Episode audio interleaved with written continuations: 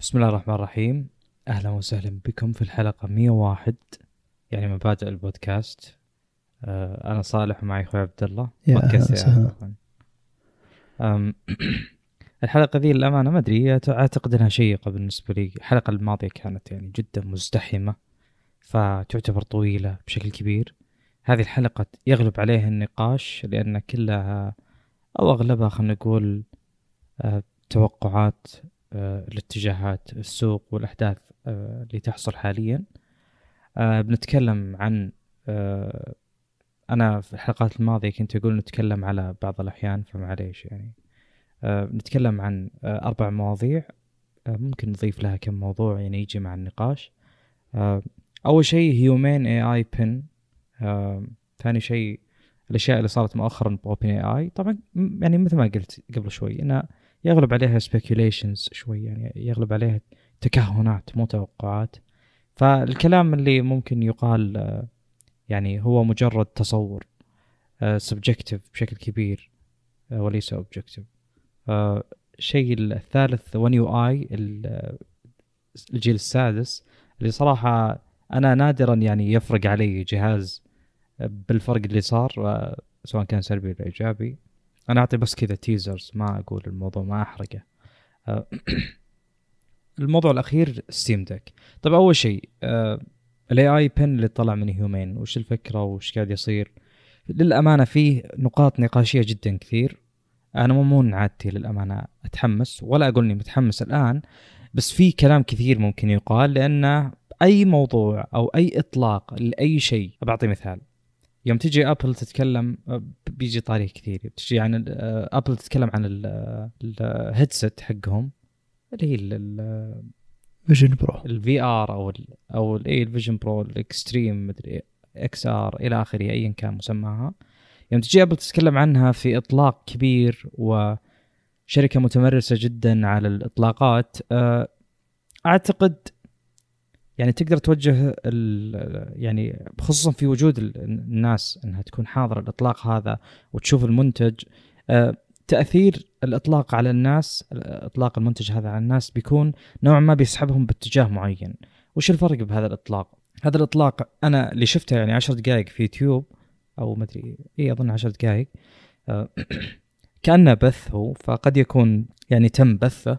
آه، مقصدي إنه ال- المقطع اللي شفته نوعا ما هو كأنه آه، اختبار. يعني كأنه وشو أنك ترمي طعم وتشوف الناس كيف تستجيب ولو إن المنتج يبدو إنه نهائي. مقصدي إن هذا الأسلوب من الإطلاقات بيخلي في مجال كبير للتكهنات. أكثر من اللي صار بإطلاق أبل للهيدسет وأبل طبعا أكيد عندها خبرة في توجيه السوق أو نوعا ما تركيز على نقاط معينة بتخلي التساؤلات أقل. يعني أنا ما أعتقد آه، هذا نقاش ناقشناه في السابق. ما أعتقد إن ابل مثلا في إطلاق ال ال الهيدسيت حقهم آه، يعني ما ما أعتقد إن الناس شافت أوه هذا المستقبل اللي بيستبدل كل شيء إلا اللي ما شاف شيء. يعني ما تمعن بال خلينا نقول بالمواصفات واليوز كيسز الاستخدامات. آه ليش أنا أقول ذا الكلام؟ لأن لاحظت إن الناس اللي ما شافوا بحثوا بشكل كبير بال يعتقدون إن خلاص هذا المستقبل انتهى الموضوع ب- بدون آه التمعن والتدقيق في وش المشاكل اللي تحتاج تنحل أول. آه يعني أعطي مثال بسيط مثل البطارية. مو سعتها بس كيف بتصير مشبوكة كيف بتصير اتاتشد للقطعة الكبيرة. يعني هذه أشياء تحتاج تنحل أول. عشان بعدين نقدر نقول والله يمكن يصير مستقبل ولا لا غير أمور كثير أخرى ناقشناها في السابق. هذا ال- الجهاز طبعا Apple عطتك use case بشكل كبير عطتك عمر البطارية عطتك تفاصيل كثير فكثرة التفاصيل تقلل التساؤلات هذول ما أعطوا تفاصيل جدا كثيرة بمعنى إن هذا الجهاز إحنا ما نعرف كيف يعني ممكن تدخله بروتينك أو بحياتك اليومية بشكل واضح بمعنى كأنك أعطيتني حالات استخدام بس أنا ما أقدر أختبر السلبيات أو أتنبأ بوجود السلبيات. طيب أنا تكلمت الآن كلام مطلق عن الإطلاق للي ما شافه يعني أعطيت فكرة بس حنا وشفنا تقريبا آه وش المظهر العام. الآن بدخل بالتفاصيل آه بتكلم أول شيء عن آه يعني أنا. كتبت. كل المعلومات اللي كتبتها واستنبطتها من إطلاقهم فأنا أخذتها من المصدر الرسمي أفضل أنها تكون بهذه الطريقة للأمانة أغلب ال videos اللي شفتها اللي تحاول آه، تستنبط وتتنبأ كانت ما أدري في بعضها فيها انحياز آه، استفزني نوعا ما طيب آه، الجهاز عبارة عن جهاز صغير جدا نوعا ما لو كانت مثلا عندك Apple Watch لو كانت مو الأصل الكل عنده زي ما الأمريكان يعتقدون يعني. لو كانت عندك فتقريبا حجم الجهاز أو شكله نفس الشكل الفكرة فيه انه قطعة كذا مربع فقط آه، تحطه مثلا على ملابسك ومن الجهة الأخرى في شيء اسمه battery booster آه، ينشبك بالجهاز فهو مغناطيس يعني. آه، الجهاز فيه بطارية بس ال booster يعطيه بطارية إضافية. أبى أتكلم عن التفاصيل تخص البطارية بعد شوي. الجهاز يعني يحاول إنه يكون طبعا هم يعني الناس كأنها تتوقع إن الشركة تقول إن هذا الجهاز هو المستقبل ما لمحت أي شيء آه، من يعني المقطع الإطلاق عن إنهم يقولون هذا الشيء. فنوعا ما أفترض أنه آه، مساعد أكثر من أنه يكون جهاز يستبدل كل شيء. على كل حال الفكرة أن الجهاز هذا بيكون على صدرك مثلا آه، تفاعلك معاه يتم من أربع أشياء أما أنك تلمس في pad صغير كذا من قدام أما أنك تلمسه في لمسات مطولة يعني تختلف آه، أما أنك تتفاعل معه بالصوت آه، أما أنك تتفاعل معه بال gestures زي اللي بال headset حقت Apple اللي هو فكرة إنه تحرك أصابعك والى آخره تتفاعل معه. آه، وال gestures ممكن تندمج مع ال laser display في شاشة ما هي ما هي عالية الجودة. بتكلم عنها يعني يوم أعطي وجهة نظري. الشاشة هذه أول ما ترفع يدك مثلا ترفع يعني تفتح كفك وتحط يدك قدامك آه، بتشوف الليزر display تسكر وتفتح يدك آه، هذه تعني gesture تقدر تروح لل home بهذه الطريقة. آه، بتشوف يعني هم ما وضحوا ال UI كيف تفاصيله بشكل كبير عشان كذا أنا أقول لكم في تساؤلات جدا كثيرة. بس وضحوا كيف مثلا تغير ال track اللي يشتغل المقطع الصوتي اللي يشتغل ايا كان. ممكن تستخدم ال AI Pin هذا في خرائط مثلا. آه، فأنت تمشي يعني بطريقك ثم تفتح يدك بتشوف بالخريطة أنت وين آه، تعطيك اتجاهات وأمور من هذا القبيل. فعندك أربع أشياء عشان بس ما أستطرد لأن كل النقاط هذه بناقشها بعدين. آه، لمس صوت إيماءات وشاشة. الشاشة ليزر يعني كأنها بروجيكتور فما في هو نفسه ما في شاشة. فهو يطلع الشاشة على حسب السطح اللي آه، تعرضه قدامك غالبا اليد الأصل ان اليد يعني.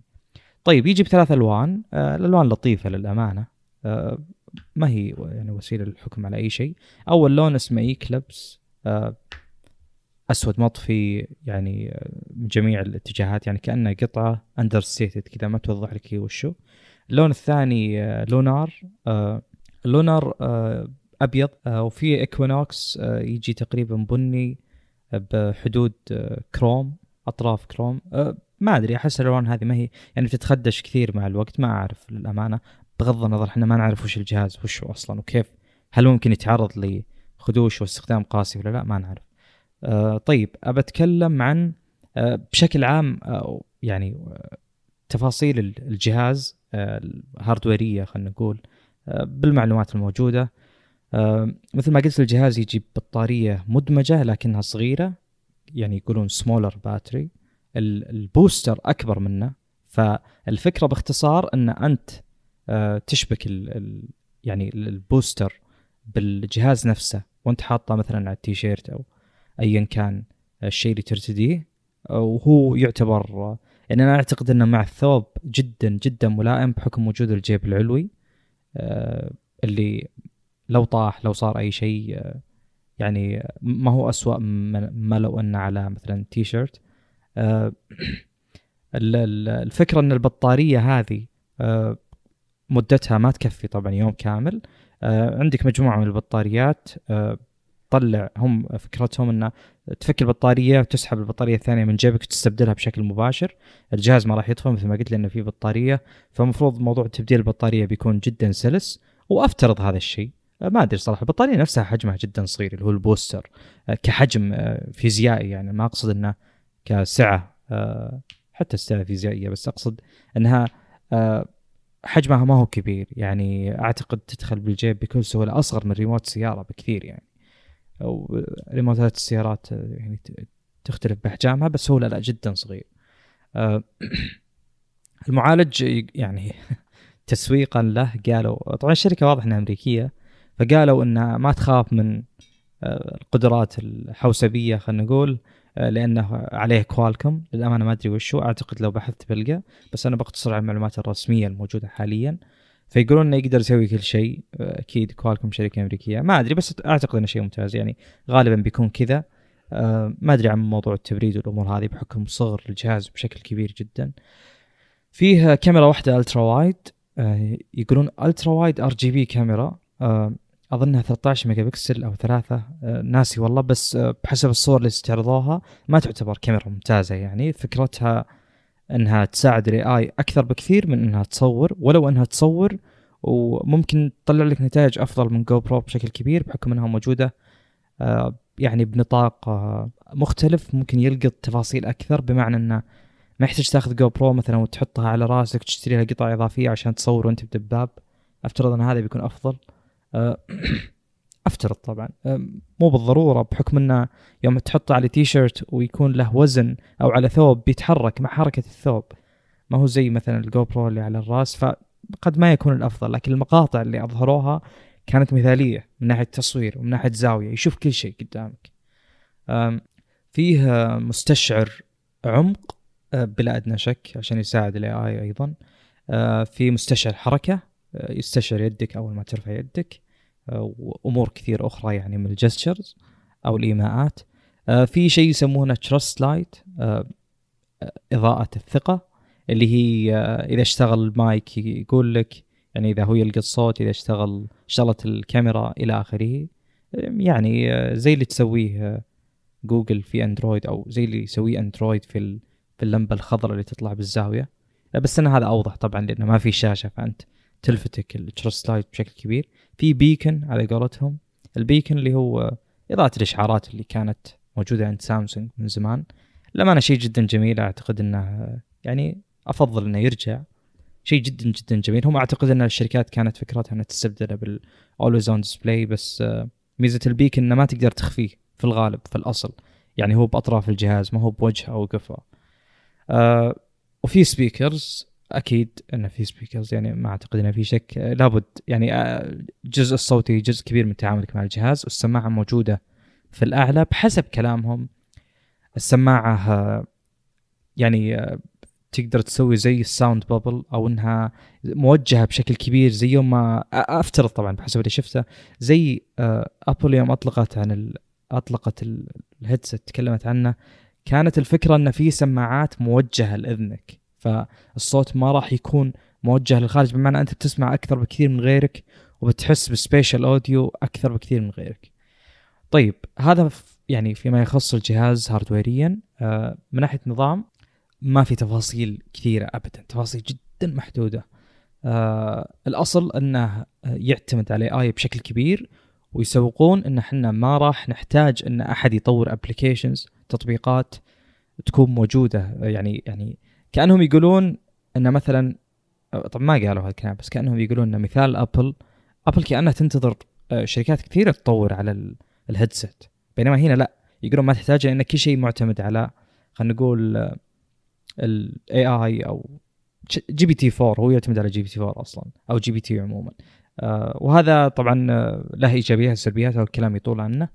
آه، الأمر الآخر آه، هي ثلاث أشياء فقط. الأمر الثاني آه، إن ال AI هذا من أحد استخداماته إن ممكن تجي تتكلم مع واحد ما يتكلم لغتك بعد ما تخلص كلام ال AI بيترجم للشخص الآخر ثم إذا الشخص الآخر تكلم يرجع يترجم الكلام لغتك وهكذا فيسهل التواصل. ومكانه جدا ممتاز للأمانة كالتقاط مايك لأنه تحت ال...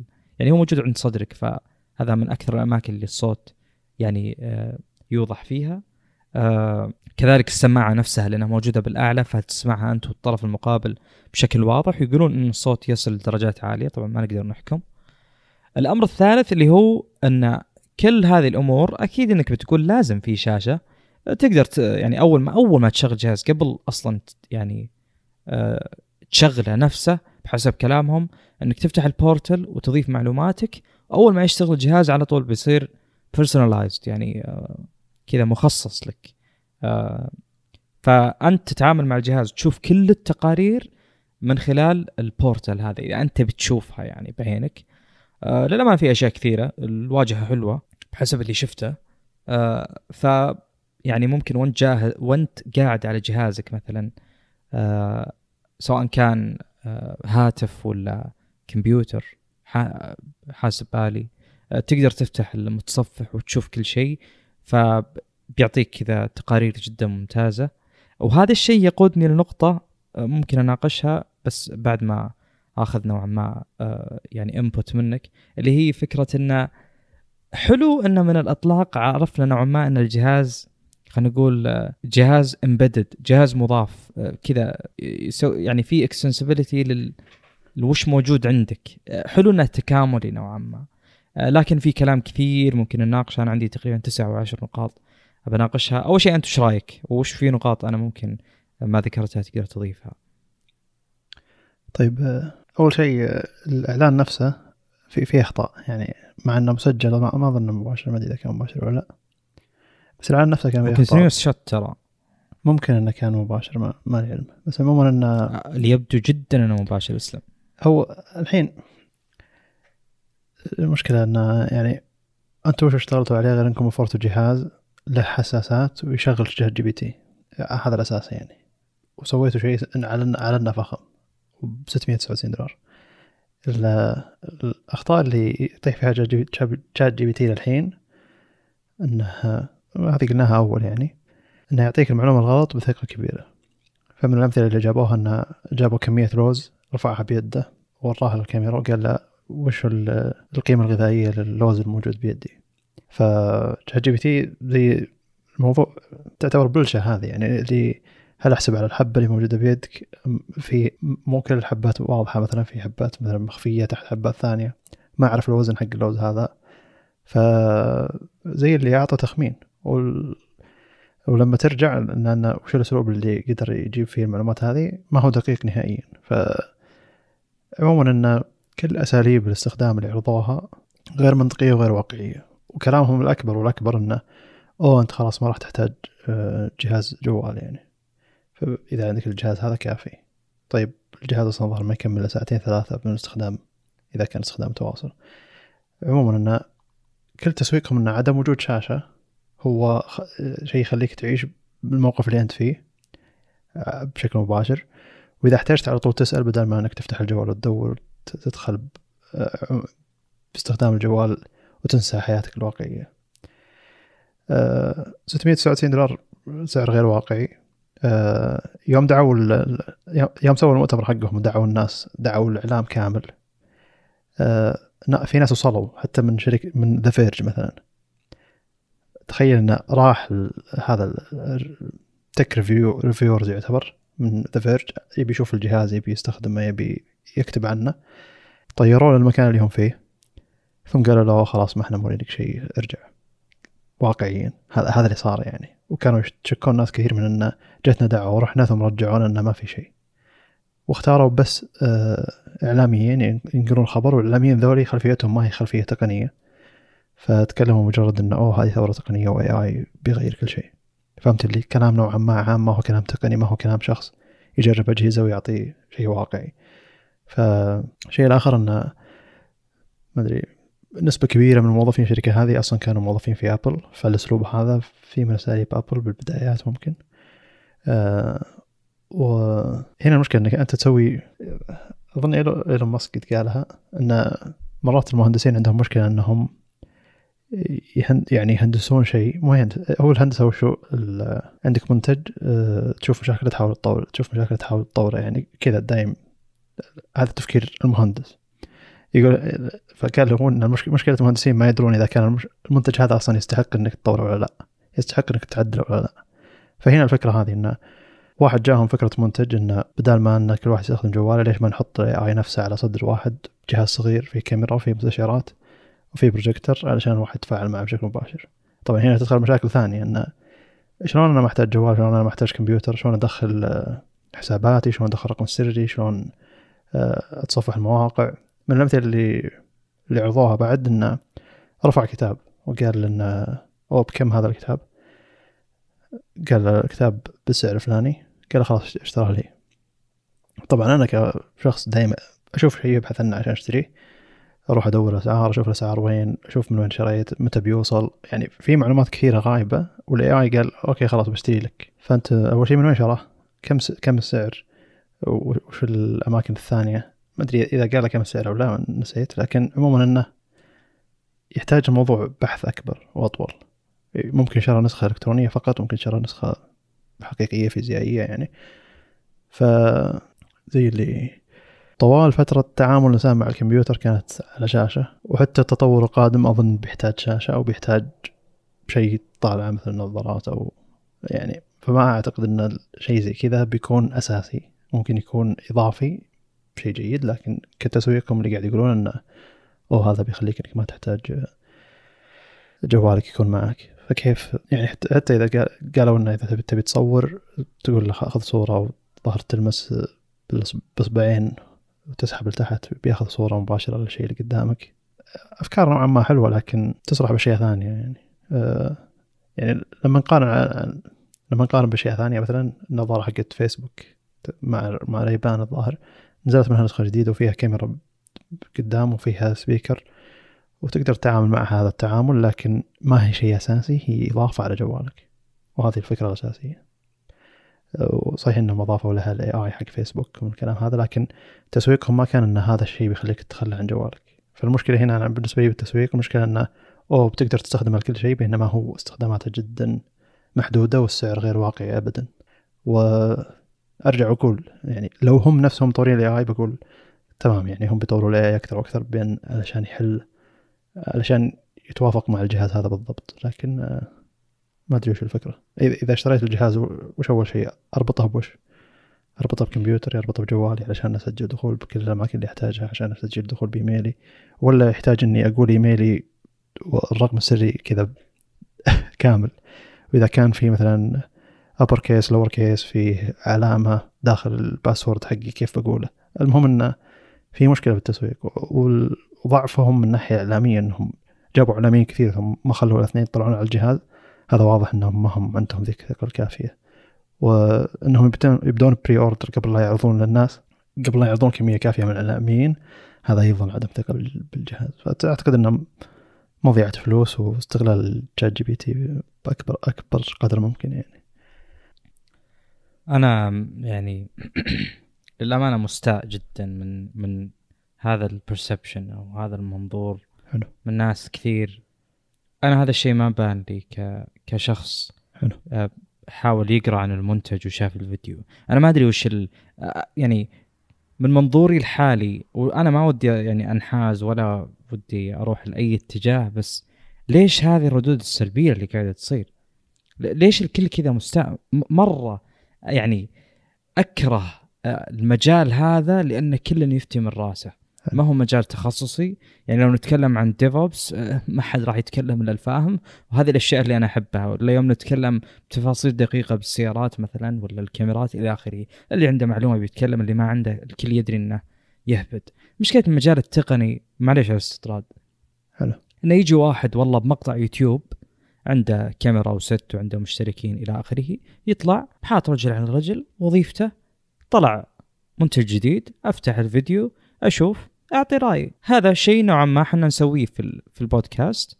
آه أنا ما تعبت في المنتجات هذه. أنا ما أقول أوه قدر تعب الشغل. لا لا ما أتكلم بهذه الطريقة. أنا أتكلم إنه سهل جدا إنك تعطي أي وجهة نظر بناء على مقطع أنت شفته ولا منتج أنت جربته اللي سوى هذا المنتج أو المحتوى. فكر بجميع الأمور جميع النواحي عشان يوصلك بطريقة جيدة مثلا أو قل بطريقة ايا كانت الطريقة. يعني كأنه آه، تطوير التطبيقات يوم يجي المستخدم يستخدمها بالطريقة اللي تناسبه أكثر. سهل على المستخدم إنه يعطي انطباع إنه يتكلم إنه ينتقد. يعني أنت الآن أفرض إنك مثلا في شركة تقنية software house و يعني وظيفتك تص- تصنع تطبيقات مثلا. خلينا ناخذها بمنظور عام جدا. افرض تطبيقاتك جدا قريبة من ال user. يعني خلينا نقول إنها ما هي أنظمة آه، معقدة غير ظاهرة للمستخدمين. خلينا نقول إنه B to C شيء من الأعمال إلى الأفراد بمعنى إنه تطبيق يتعامل معه المستخدم بمعنى إنه يفتح المتجر يحمل التطبيق يبدأ يشتغل يتعامل معه. قد إيش آه، يعني افرض أنت في ال software house هذا عندك مثلا العملاء العملاء اللي هم آه، عملائك اللي يبون منك ال applications ما هم العملاء اللي يستخدمون التطبيقات. هذول العملاء قد إيش ممكن ينتقد أي release أي إطلاق أنت تقدمه؟ مثلا أنت جيت يلا سويت MVP تفضل يا العميل استخدم الجهاز. سهل عليه يقول أوه والله ال ال ال مثلا ال text field هذا لو ينزل شوي. أوه والله الزر لو تقل درجة اللون الأحمر فيه.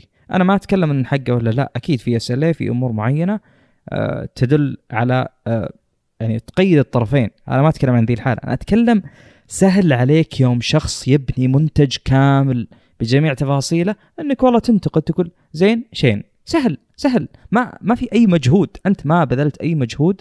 يعني يوم تجي تقيم ب- يعني خلنا نقولها بطريقة أخرى. يوم أقدم منتج للسوق ردود فعل الناس يعني آه، سهل على أي واحد إنه يقول أي شيء. قد يكون صعب أو متوسط إن الواحد يعطي وجهة نظر دقيقة مبنية على معلومات جدا كثيرة. زي يوم نتكلم على لعبة ممكن تكون اللعبة صعبة التعلم بشكل كبير لكن سهل إنك تبدع فيها. يعني آه، كذا التطور فيها سهل. ممكن اللعبة تكون سهل تتفاعل معها بشكل مباشر لكن أوه والله تكتشف في أمور كثيرة تقدر تسويها تحسن من أدائك. مثلا بس إنها صعبة يبي لها تركيز إلى آخره يبي لك ردات فعل سريعة من الأمور هذه. فمثلا ريدت تقييم صعوبات الألعاب دائما يكون بهذه الطريقة. فأنا أتكلم يوم نجي للعميل أو نجي لل- للناس الريفيورز المراجعين. اللي يجون يراجعون أي منتج سهل عليه يقول أي شيء. الناس الآن تبي تشوف عشان تعرف عن المنتج تبي تاخذ مثلا رأيك. يعني كأنه multiple choice كأنه اختبار آه، كذا اختيارات متعددة. أكيد ما راح تترك السؤال فاضي تقدر تحط أي شيء. فالهبد يعني على مدار واسع جدا أي أحد يقول أي شيء. أنا ليش قلت ذا الكلام كله؟ قلته لأن المجتمع ما أدري أنا ما اسميه مجتمع تقني. يعني هذول الناس بعيدين جدا عن الأشياء اللي فعلا ممكن نسميها تقنيه الناس اللي تشتغل خلف ال خلف خلينا نقول ال- المكاتب المغلقة أو داخل المكاتب المغلقة هم اللي فعلا تقنيين. هم اللي عندهم معرفة مركبة وتخصصات على مدار أوقات طويلة وسنين خبرة عالية. أنهم يعني يقدمون اللي يقدمونه يعرفون يشتغلون ضمن فريق إلى آخره. عندهم مهارات يعني يعني مثلا أبى استطرد است- استطراد آخر. أنا حضرت آه، أطلاق GCP Google Cloud Platform وشفت أن من الخصائص الموجودة بالموظفين اللي يوظفونهم جوجل اللي غالبا خبراتهم طويلة في الغالب طبعا أن يعني يمتلكون set of soft skills عندهم مهارات ناعمة ايا كانت ترجمتها يعني مرة ممتازة. كلهم حول نفس ال standard كلهم يعرفون يتكلمون. كلهم يعرفون يتكلمون. كلهم يعرفون ياخذون يعطون. كلهم متمرسين انهم يقدمون presentation أو شرح لأي فكرة آه، ممكن يشتغلون عليها. مقصدي هنا لا يمكن نقارن العالم الاحترافي جدا اللي stage التقني اللي أنا يعني كنت حاضره. أقل واحد طلع عنده سبع سنين خبرة. سبع سنين خبرة ما بعد الجامعة. يعني هو كم درس جامعة؟ أغلبهم دارسين برا وأغلبهم عندهم ماستر يعني اجمع هذه الخبرة اللي cumulative تراكمية يعني خبرة زيادة على خبرة زيادة على خبرة. يعني هذول الأشخاص إذا ما عنده معلومة غالبا ما راح يقول لك شيء. اللي أقصده إن اللي تشوفه بيوتيوب اللي آه، المحتوى اللي عرضت له أنت واللي عرضوا له له الناس بناء على المنتج هذا يعني عادي شيء صار ترند. أي أحد يعطي وجهة نظره. كل واحد يعطي وجهة نظره ب ChatGPT يعني سهل جدا إنك تقول أي شيء. زين شين أتوقع ينجح أتوقع يفشل. هذا اللي نسويه البودكاست أنا ما يعني أنا أحاول إني أكون جدا موضوعي بس فعليا هذا اللي يصير. أوه والله منتجات أخبار جديدة. يلا افتح يوتيوب شوف لك مقطع عط رأيك. انتهى الموضوع. فأنا أشوف إنه موضوع سخيف جدا.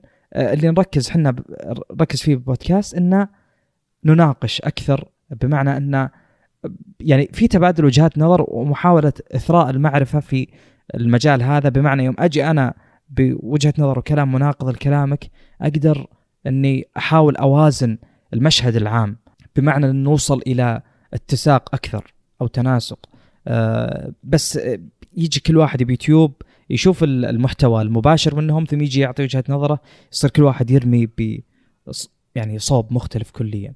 طيب هذا الكلام كل اللي قلته وتجربة المستخدم وال software house ان العميل كل شوي ممكن يتحطم على أي شيء هذا الشيء أنا مريت فيه مقصدي إن أنا أفترض بوجود ترند نوعا ما أه للناس هذول الموجودين بيوتيوب اللي كلهم يحددون إنه يعجبهم شيء ولا ما يعجبهم. كلهم يحددون أتكلم في التقنيات الجديدة إن الشيء أه مثلا زي هذا ليش يعني شفت مقطع Waveform ما عجبني.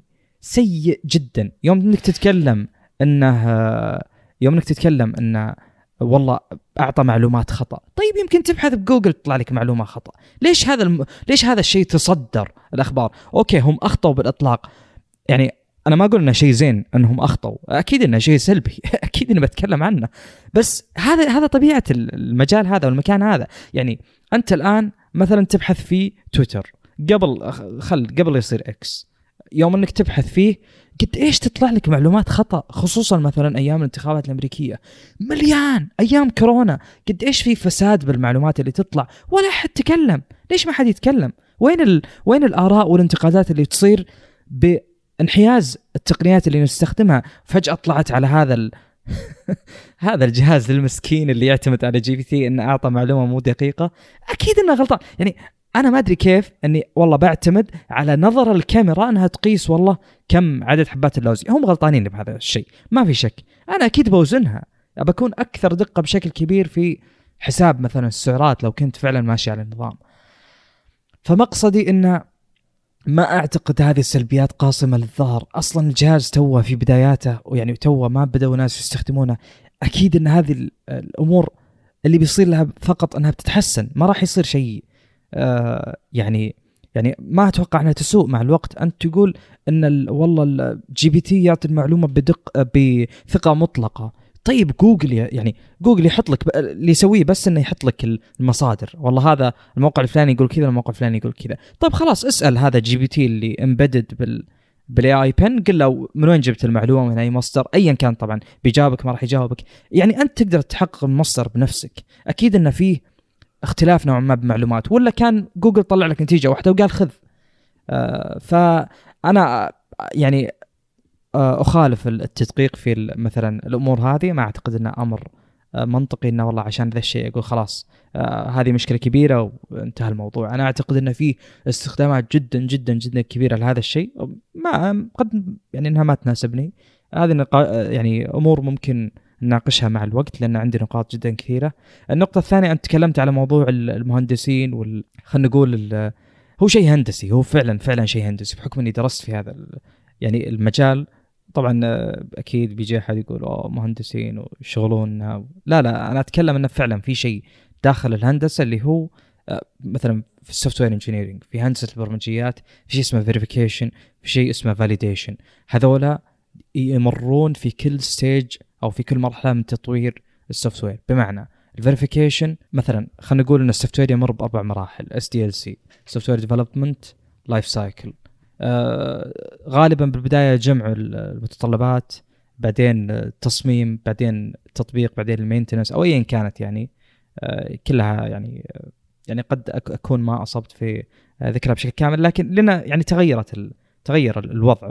لكن لا زال يشابه هذا الشيء اللي هو انك فعلا تجمع المعلومات ثم تصمم الحل اللي يعني بشكل فيه ابستراكشن أو فيه شفاء مو شفافيه فيه يعني عدم اعتماد على وش البلاتفورم اللي بتطبقه عليه بمعنى أنت تفكر تحل مشكلة تجمع المتطلبات اللي تبي تسويها ثم تقول أوه والله وش الحل اللي ممكن يناسب؟ أو معليش تقول أنا وش أحاول أحل والحل حقي المفروض يسوي كذا كذا إلى آخره ثم أطبق الحل اللي هو بيكون جوال ولا بيكون AI Pin ولا إلى آخره ثم بتصير يجينا ال phase حق ال maintenance اللي اللي فيه يعني كيف ممكن تطور كيف ممكن تصحح المشاكل الموجودة إلى آخره إلى آخره. المهم أنا يعني الشيء اللي بقوله فيما يخص ال verification validation اللي انت ذكرته إنه المهندسين ما عندهم validation الفرق بينهم ال verification تصير بنهاية كل step خلينا نقول أو مع كل خطوة آه، تتخذ في تطوير النظام بتسوي verification هل حنا آه، ماشيين آه، أو هل حنا يعني سوينا الشيء صح؟ الشيء اللي قاعدين نسويه هل سويناه صح؟ بعدين ال validation تقدر تقول هل حنا أصلا نخدم ال- الاحتياج الأساسي من تطوير الشيء؟ بمعنى بوضح هي ترى دائما فيها يعني نوعا ما فيها overlap كبير. يعني بالنسبة للي يقراها. بس يوم أعطيك مثال بتوضح حتى شرحي بيكون أدق. الآن مثلا أفرض إنك تبني آه، تطبيق على هاتف. آه، التطبيق مثلا مفروض آه، يخدم مرضى السكر مثلا. في إنه يعطيهم يعني كذا تفاصيل دقيقة عن وضعهم والى آخره. ال verification يوم تجي تسوي صفحة الدخول تكون صفحة الدخول آه، تشتغل بالطريقة الصحيحة. هذا ال verification ال validation نرجع للهدف الأساسي. هل يخدم مرضى السكر؟ طبعا بيكون جزء من النظام الطويل. فال validation دائما ترجع للهدف الأساسي. فكلامك يقول إن مثلا المهندسين قد يكون عندهم verification كثير انه أوه والله هذه ال feature صح. هذه ال feature تشتغل بشكل ممتاز. هذه الميزة جدا ممتازة. هذه الم... إلى آخره. وننسى الهدف الأساسي اللي غالبا هدف بزنسي هدف آه، يميل إلى الأعمال أكثر من إنه يعني هدف سوقي وليس هدف تقني. ف آه، يعني في تساؤلات كثيرة إذا ربطنا الموضوع هذا بال يعني إن المنتج هذا قد يكون آه، في ناس تشوفه آه، ما له ذيك الجدوى أو انه ما صار عليه فاليديشن حقيقي. أبى أقول النقاط اللي عندي ثم بنرجع هذا ممكن يعني ممكن أعطي وجهة نظر ممكن توضح وجهة نظري أصلا أو الأفكار اللي أفكر فيها. طيب أول نقطة ما أدري إذا عندك شيء لأني أتوقع إني بطول. هي المشكلة هنا اللي صارت يعني المشكلة الكبرى تسويقية أكثر ما أنها أي شيء ثاني ومشكلة PR الثانية اللي هي انه جت جت دعوة الناس كثير ثم ما حد دخل. ف هذه مشاكل تأثر على سمعة الشركة نفسها. وش أنت ما عندك ثقة بالمنتج اللي أنت قاعد تسويه؟ وما مريت إلا اثنين من من العاملين اللي جو.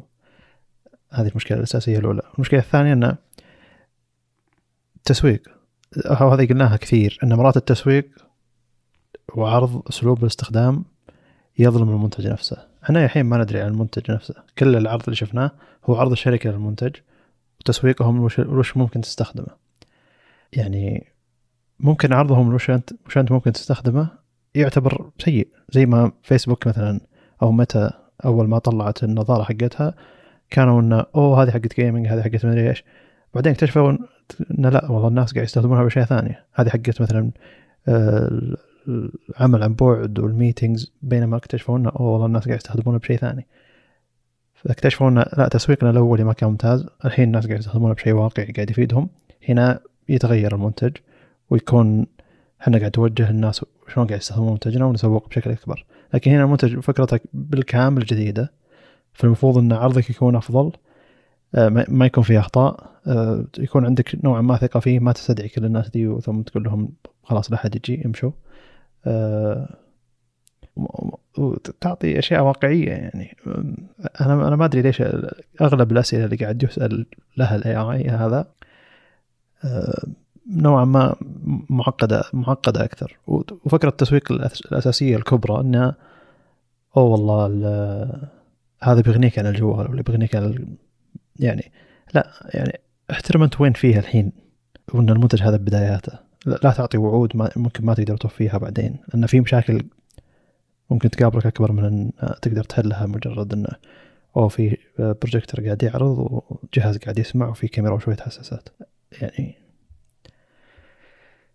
هذه الأشياء اللي تقهر. لكن إذا لو اني لو إنك عرضت المنتج بأسلوب ثاني وعارف أنت وين قدرك فيه وش اشتغلت عليه وما طلبت 700 دولار ولا بديت pre-order قبل لا توري فعلا تستعرض على الناس عاديين أو تعطي المنتج لأحد علشان يستعرضه أه، عشان يجربه عشان يجربه باسلوبه هو اللي في اللي ممكن أنت ما جربته فيه. يعني حتى ال- الفيديو اللي هم مصورينه يعني مرة ال production value عالي لدرجة إنه واضح إنه دعائي ومع ذلك إنه في في أخطاء. ف الثقه بالشركة قاعد تروح. آه، أنا أتحسف على أفكار المهندسين وتطويرهم لكل آه، هذا المنتج يروح على تسويق سيء ووعود ممكن حتى المهندس اللي فكرته الأساسية أو شغله على المنتج هذا ما يعني هو نفسه ما يقدر يوعد بالشيء هذا. لكن دائما التسويق يكبر ويعطي hype أكبر من الشيء اللي صاير. وهنا ال hype أكبر من المنتج قبل لا حتى المنتج يوصل ليد الناس. ممكن لما يوصل ليد الناس يكون واقعيا أفضل. آه، يعني من الأشياء اللي ما وروها بالفيديو لكن قالوا إنه بيسوي قالوا إنه آه، بيتعرف على إذا كنت أنت قاعد تتكلم مع واحد ما يعرف لغتك فال AI حقك يعرف لغتك فبيتعرف على لغة الشخص ذا ويترجم لك بشكل مباشر بدون لا تطلب منه. هذا يو هذا شيء واقعي لكن كتبوه كتابة نصيا في الموقع حقهم لكن ما قالوه في المؤتمر ما عرضوا لنا شيء واقعي له. هذا بيعتبر من اذكى الاشياء بدل ما تروح تطلع جوالك. بعدين تفتح جوجل فهمت فهمت اللي خطوات مرة كبيرة. عرضوا الفكرة؟ عرضوا اي جاء واحد آه، حلو. يتكلم إسباني. اي أجل ممكن إني تخطيت الجزء هذا. عموما يعني أقصد في أشياء نوعا ما أفضل من من الاستخدام لكن في كم فشل بالعرض لكن تمنيت إنه يروح وتمنيت إنه ما في مشاكل بال PR إنه في دعوة دعوات كثيرة للناس وما عرضوها للآسيويين ما أدري وش يصير والله. أنا ودي إنه يكون است... له استخدامات أفضل من ما عرضه والله أنا أنا أنا مستاء جدا من, من هذا الكلام يعني أبرد. طيب. أول شيء هي startup كل هذه الأمور جدا متوقعة. أنا فعلا فعلا يعني أنا مستغرب آه، من من وجهة نظرك مشابهة للي موجود يعني نوعا ما بالميديا آه، ردة الفعل آه، اللي حاضرة وحاصلة. يعني startups أكيد عندهم مشاكل بالتمويل. متوقع إنهم والله يبون يأخذون pre-orders ليش ما يصير في كلام أكبر من اللي صار عن والله كيفية حصول تسلا على أموال ال pre-orders اللي قابلة للاسترداد آه، في السايبر تراك اللي الحين ما طلع في آه، سيارات كثيرة. آه، هذه فكرة متبعة إنك تاخذ الفلوس وتتصرف فيها بحيث إنك تقدر فعلا تقدم يعني أو إنك تاخذ فلوس مبدئيا تمولك الفترة القادمة. تغطي بعض المصاريف عندك. هذه أمور كلها بزنسية يعني مو أنا اللي أتكلم فيها بس هذا شيء جدا متوقع من ستارت أبس. المشاكل اللي تصير دعوا ناس و يعني افترض لو صار فيه اعتذار حقيقي لذول الناس أنا ما أدري إيش صار أنا ما أعرف. هذه السالفة أنا توي أدري عنها فيمكن يعني ردة فعلي ما تكون منطقية بالنسبة اللي شافوا إيش صار. لو اعتذروا منهم وكانوا يعني كان كل شيء على حسابهم يعني ما أساءوا الاشخاص هذولا ويعني فعلا وضحوا إن هذا الشيء خارج عن الإرادة وصار بشكل غير مقصود.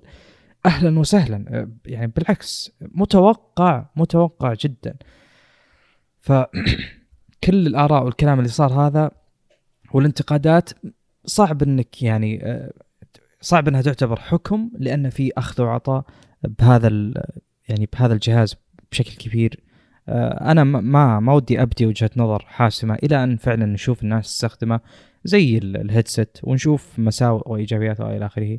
أه بتكلم عن النقاط اللي عندي. أول شيء أه كتبت يعني في أول نقطة انه صعب إنك تقول إن هذا هو المستقبل لأي شخص يقول إن هذا هو المستقبل لأن عرفته من أحد الزملاء في العمل يعني يوم من الأيام قال إنه طلب هذا الجهاز ويشوف إنه هو المستقبل فأنا يعني بديت أبحث وأشوف كذا وأدقق.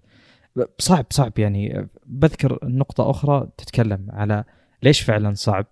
آه النقطة الثانية اللي هي هذه هي اللي مربوطة بالأولى يوم تتكلم عن المستقبل المستقبل يتجه لناحيتين. ما في ناحية ثالثة لكن التطبيق طبعا هو اللي يختلف وهو اللي ال domain حق الإجابات المتوقع منه لا نهائي.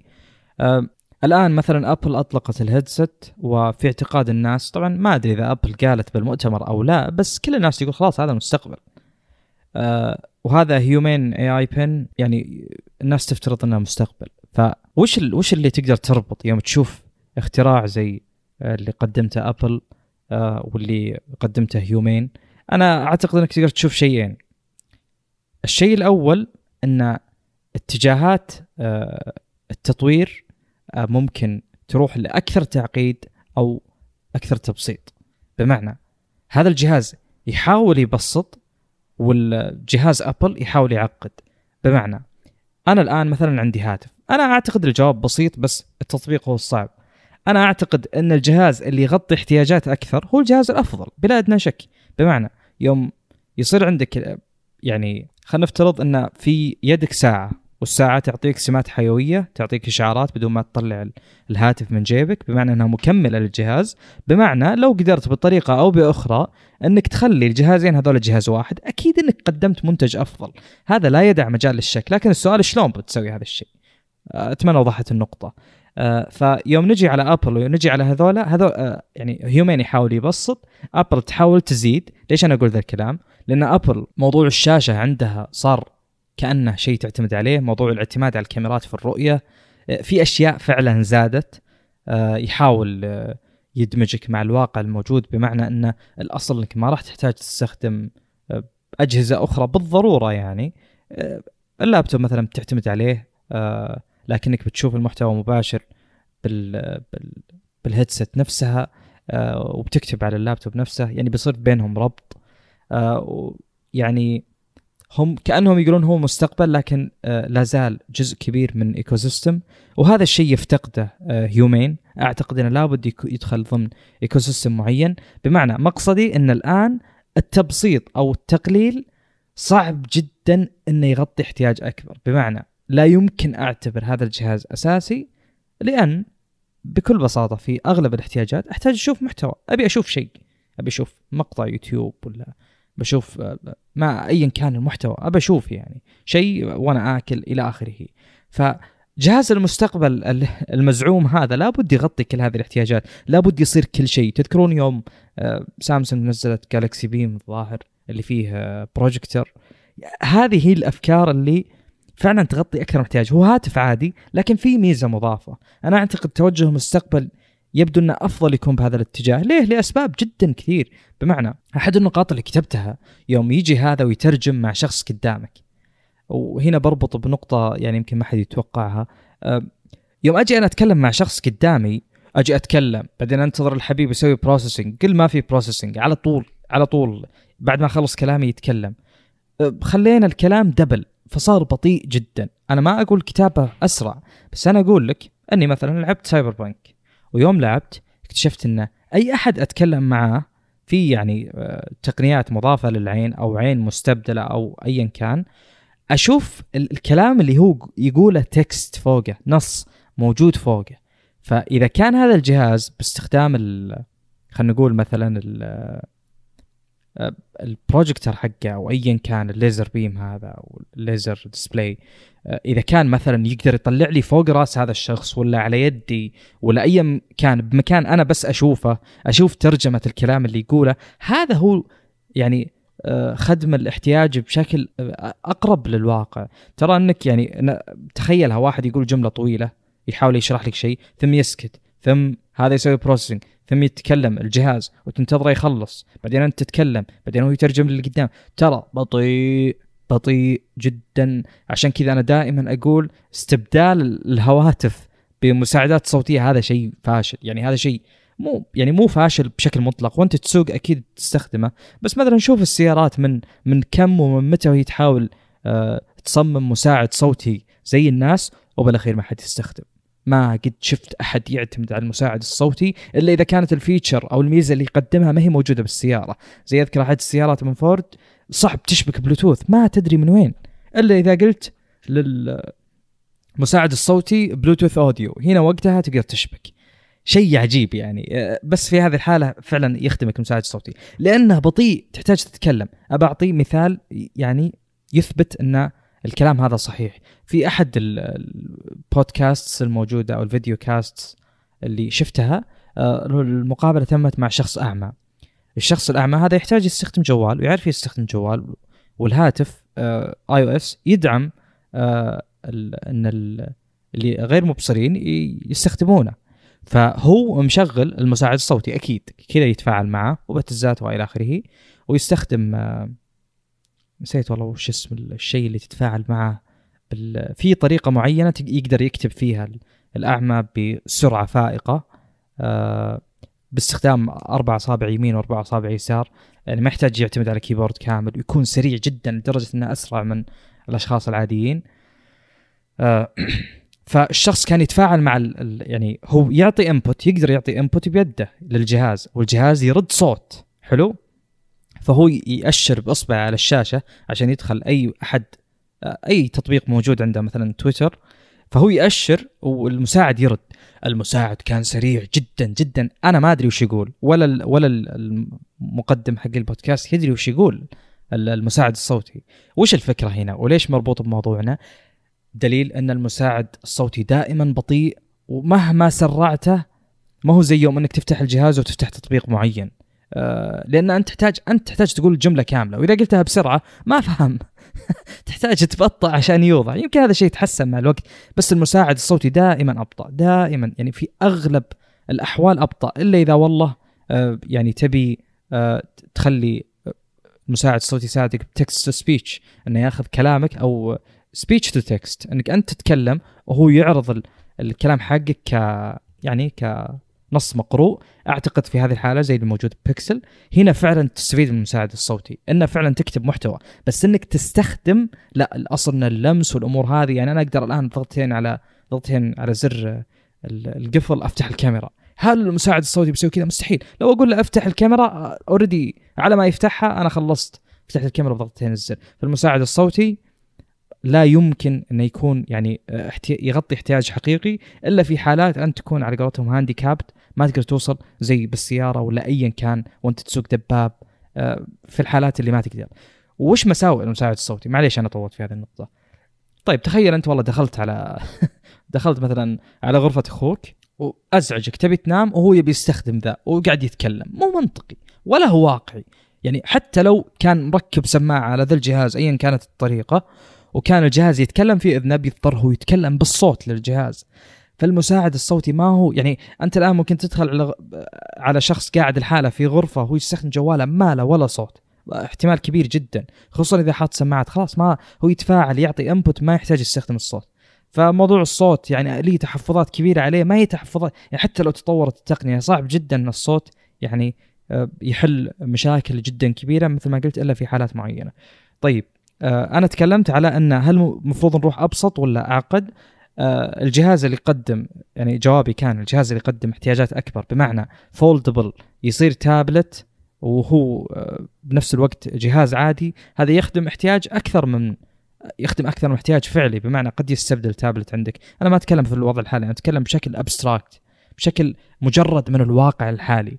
ما يهمني الواقع الحالي إيش قاعد يصير يهمني إن هذه التقنيات ممكن جدا تتحسن. لو أعطيك جهاز قابل إنه يتصفط وتحطه على على مثلا التيشيرت زي هذا ال AI Pin والجهاز هذا يشتغل كأنه اي بن ثم إذا فتحته قمت تفك الصفطات ويتحول لجهاز آخر هذا أقدر أقول عنه إنه جهاز مستقبلي لأنه ما قصر معي بالاحتياجات الحالية. بمعنى هو بس زاد عليها. فإذا أنت زدت على يعني مثلا جبت جهاز وزدت مواصفاته هنا أنا أقدر أقول إنك متجه بالمستقبل بشكل ممتاز. يعني آه، Apple ال XR حقهم ما أدري والله إيش اسمه. آه، يعني صعب. أنا ما قلت إنه مستحيل ولا قلنا في حلقة البودكاست إنه مستحيل بس إنه صعب صعب صعب. يعني حطوا مشهد والله الشخص وهو يعني لابس ال- ال- الهيدسет وهو قاعد مع عياله وشكله غريب جدا. وفي أمور كثيرة جدا أخرى متعلقة مثلا ممكن الصداع خلينا نقول إنها تنحل. طب موضوع البطارية أيضا ممكن ينحل بس يعني في في آه، خلينا نخلص التحديات أول بعدين نقدر نقول والله هل هذا الجهاز مستقبل ولا لا. آه، بمعنى لو كان هذا الجهاز اللي هو حق ابل هيدسيت قابل إنه يكون هاتف تمسكه بيدك وتحوله إلى هيدسيت أعتقد إنه أقرب للمستقبل مثل ما قلت. تغطية أكثر من احتياج هي هي الاتجاه اللي المفروض يتخذ. فاتجاهك للأبسط وتقليلك الميزات لا يمكن يكون المستقبل. من وجهة نظري خلينا نقول بنسبة 95% على الأقل إلا إذا كان في منتج ثوري جدا. طيب الدلالة الثالثة اللي قلتها أنا قلت في أمرين ممكن نستقيهم من اتجاهين اللي هي حقت أبل واللي هي حقت هيومين وهي نقطة ذكرناها من قبل بشكل كبير جدا بس ما ذكرناها بهذا السرد اللي هو فكرة انه قلنا إن سوق الهواتف ممل صار ممل صار ما في شيء جديد. بالضبط. عشان كذا تطلع منتجات زي كذا. خلاص. كل الشركات الآن تحاول المفترض طبعا أنها تحاول تلقى شيء ثوري.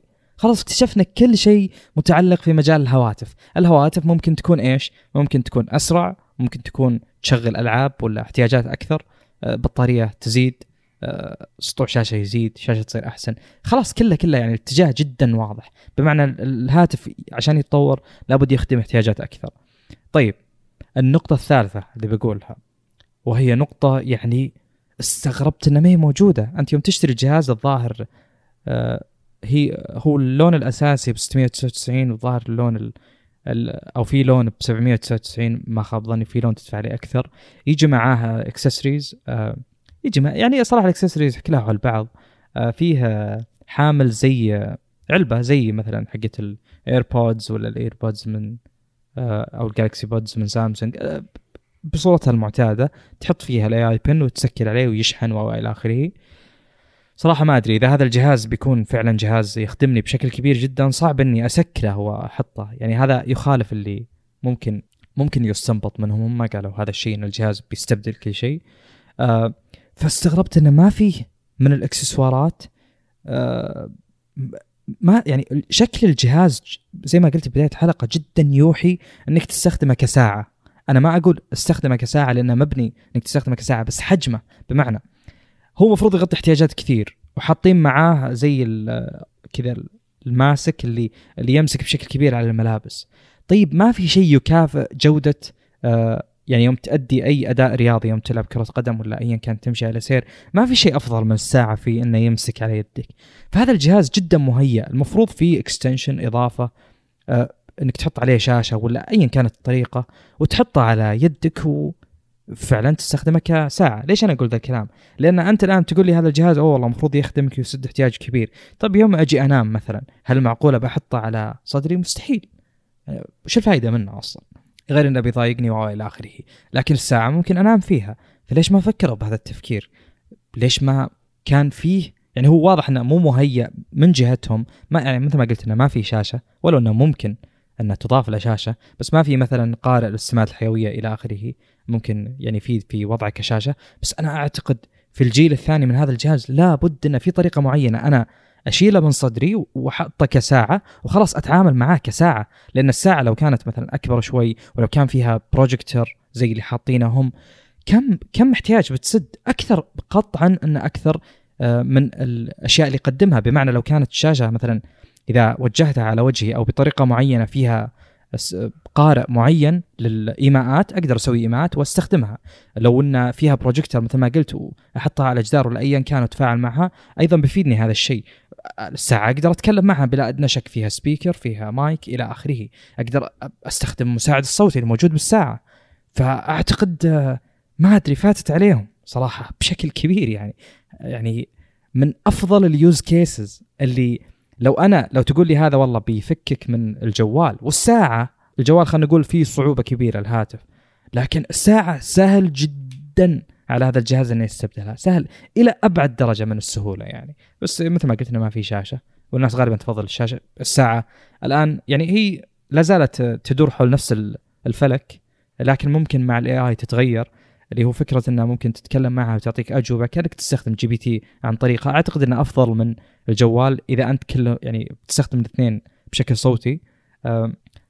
فاللي أقصد إن الساعات يعني ما تطورت بشكل كبير لكن هذا ممكن يأخذها إلى إلى مجال آخر يعني. والساعات قاعدة تسد احتياجات مثل الإشعارات مثل إنك ما تحتاج يعني يكون معك جوالك بشكل كبير. أنا بوضح نقاط معينة. ليش أنا أقول إن هذا مرة يصلح ساعة يستخدم كساعة؟ يوم تجي تتمرن ما يعني مسكتك لجوالك مثلا بتطلعك من الجو. أنا مثلا أغسل سيارتي بنفسي وعندي أكثر من سيارة فاضطر مثلا كل أسبوع لازم أغسل واحدة من السيارات. حلو؟ يوم أنزل أغسل السيارة أصير منفصل عن العالم الواقع العالم اللي يصير في مو افتراضي هو عالم واقعي لكنه اللي أتفاعل معه بالجوال ما أقدر أستخدم ولا أقدر أحط سماعة لأنها تطيح وإلى آخره فعندي آه، مشاكل. فوش أسوي؟ أحط الجوال حولي وأخلي آه، صوت الساعة والاهتزاز عالي بحيث إني أشوف إيش قاعد يصير لو جاني شيء. حلو؟ فلو كان هذا موجود بيخدم فعلا احتياج أكبر. ف إن شاء الله نشوفها يعني بالمستقبل لو نجحت الشركة. آه، النقطة الرابعة أن صراحة GPT يعني مثل ما نوعا ما مثل ما ذكرت أنت اللي هو فكرة انه وش قدمت لي غير أنه GPT embedded فيه؟ أنا نظرت لها منظور آخر. قلت لو إن هذا أطلق ك AI assistant بدون ذكر GPT قبل الفوضى اللي سببها والترند اللي سببه GPT كنا بننبهر. لكن الآن ما عاد نتفاجأ من إن AI يتكلم ويرد عليك ف شال جزء كبير من عنصر المفاجأة وال... والانبهار خلينا نقول. مع إني أعتقد إنه بدأوا تطويره قبل يطلق الإطلاق الكبير اللي صار GPT ما أدري صراحة أنا ما معلومات ما هي آه، يعني دقيقة أو إنها مبنية على معلومات هم قالوها. آه، مثل ما ذكرت النقطة الخامسة ذكرتها قبل اللي هو فكرة إنه أقرب إلى المساعد من إنه يكون المستبدل لكل شيء. آه، النقطة السادسة نقطة السعر أنت ذكرتها وأنا ذكرتها كم مرة 699 ما أقول إنها سلب ولا إيجاب للأمانة ترى مو بس كذا. مقاربة نوعا ما. سم. إذا دفعت 699 علشان يشتغل معك ال AI 24. لازم 24 دولار كل شهر. إي بس تضمن مكالمات تضمن لا لا ما ما اشوفها أمر مضحك صراحة. إي إي. لأن هذا عشان كان- مكلف يعني فأتوقع إنه طبيعي. بس أنا اتكلم حلو هو يجي من T-Mobile عندهم بس يجي يقدم لك إنترنت مفتوح بشكل مطلق ما له أي حد حلو. يقدم لك مكالمات بشكل مطلق يعني المزايا المعتادة كأنك تاخذ باقة مفتوحة. أنا ما أشوف إنه في إشكال صراحة. أنا اشتركت ب ChatGPT 4 آه ب 20 هو صح؟ اي لكن آه، ما يزال في محدودية. طيب. يعني حدك 50 سؤال في كل ثلاث ساعات. أنا كنت ناوي أطلع منه بيانات كثيرة عشان مشروع التخرج فكان آه. يوقفني عند 50 سؤال كل ثلاث ساعات. فرجعت ل 3.5 يعني يعني أنا- لأنه غير محدود. حلو. آه، أمر السعر ما ما هو ما هو أمر يعني ما هو منطقة إشكال بالنسبة لي بشكل كبير. يعني أكيد انه أمر يقيم لكن أنت الآن قلت لي سعر وقلت لي جهاز ما أعرف تفاصيله الكاملة فصراحة صعب أقول لا ما يستاهل. يعني أول شيء خلينا نشوفه وبنقدر نحدد والله إذا يستاهل ولا ما يستاهل. فأنا ما ودي أصير متسرع شوي بالحكم. آه، السعر أغلى من ساعة بشوي. آه، أو الساعات اللي high-end اللي ب 400 دولار 500 دولار. يعني ما هو مرة بعيد عنهم. وللأمانة كريمين بالإكسسوارز. مو كثير بس إنه يجي معاه شيء يعني ما ما ما, ما هم زي اللي والله حتى الشاحن ما يجي. آه النقطة السابعة ذكرناها اللي هو فكرة انه ال perception الشيء اللي صار بالميديا أنا ما عجبني صراحة اللي والله الناس كلها على طول صاروا على قولتهم judgmental وتكلموا آه، اوه وضحكوا معلومات ما هي دقيقة و... وإن لا جاك واحد وقال آه إن آه ما عندهم أي camera presence يا حبيبي إيش camera presence ذا؟ وفرة هذا عندك أنت يا اليوتيوبر اللي والله تبي camera presence وتبي تحشي لي كلام آه، 20 دقيقة عن محتوى المفروض إنه خمس دقائق. بمعنى أنا الآن يوم أحضر مؤتمر ويجيني هرج فاضي زي اللي يصير باطلاق سامسونج ولا إطلاق أبل كلام فاضي ما منه أمة فايدة.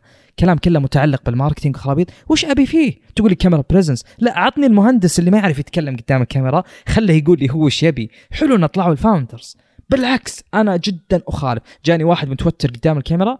بالنسبة لي أول ما اشتغل وطلع static noise أو ال white noise اللي بالخلفية وطلع طلعت الجدية بالعكس مرة ركزت.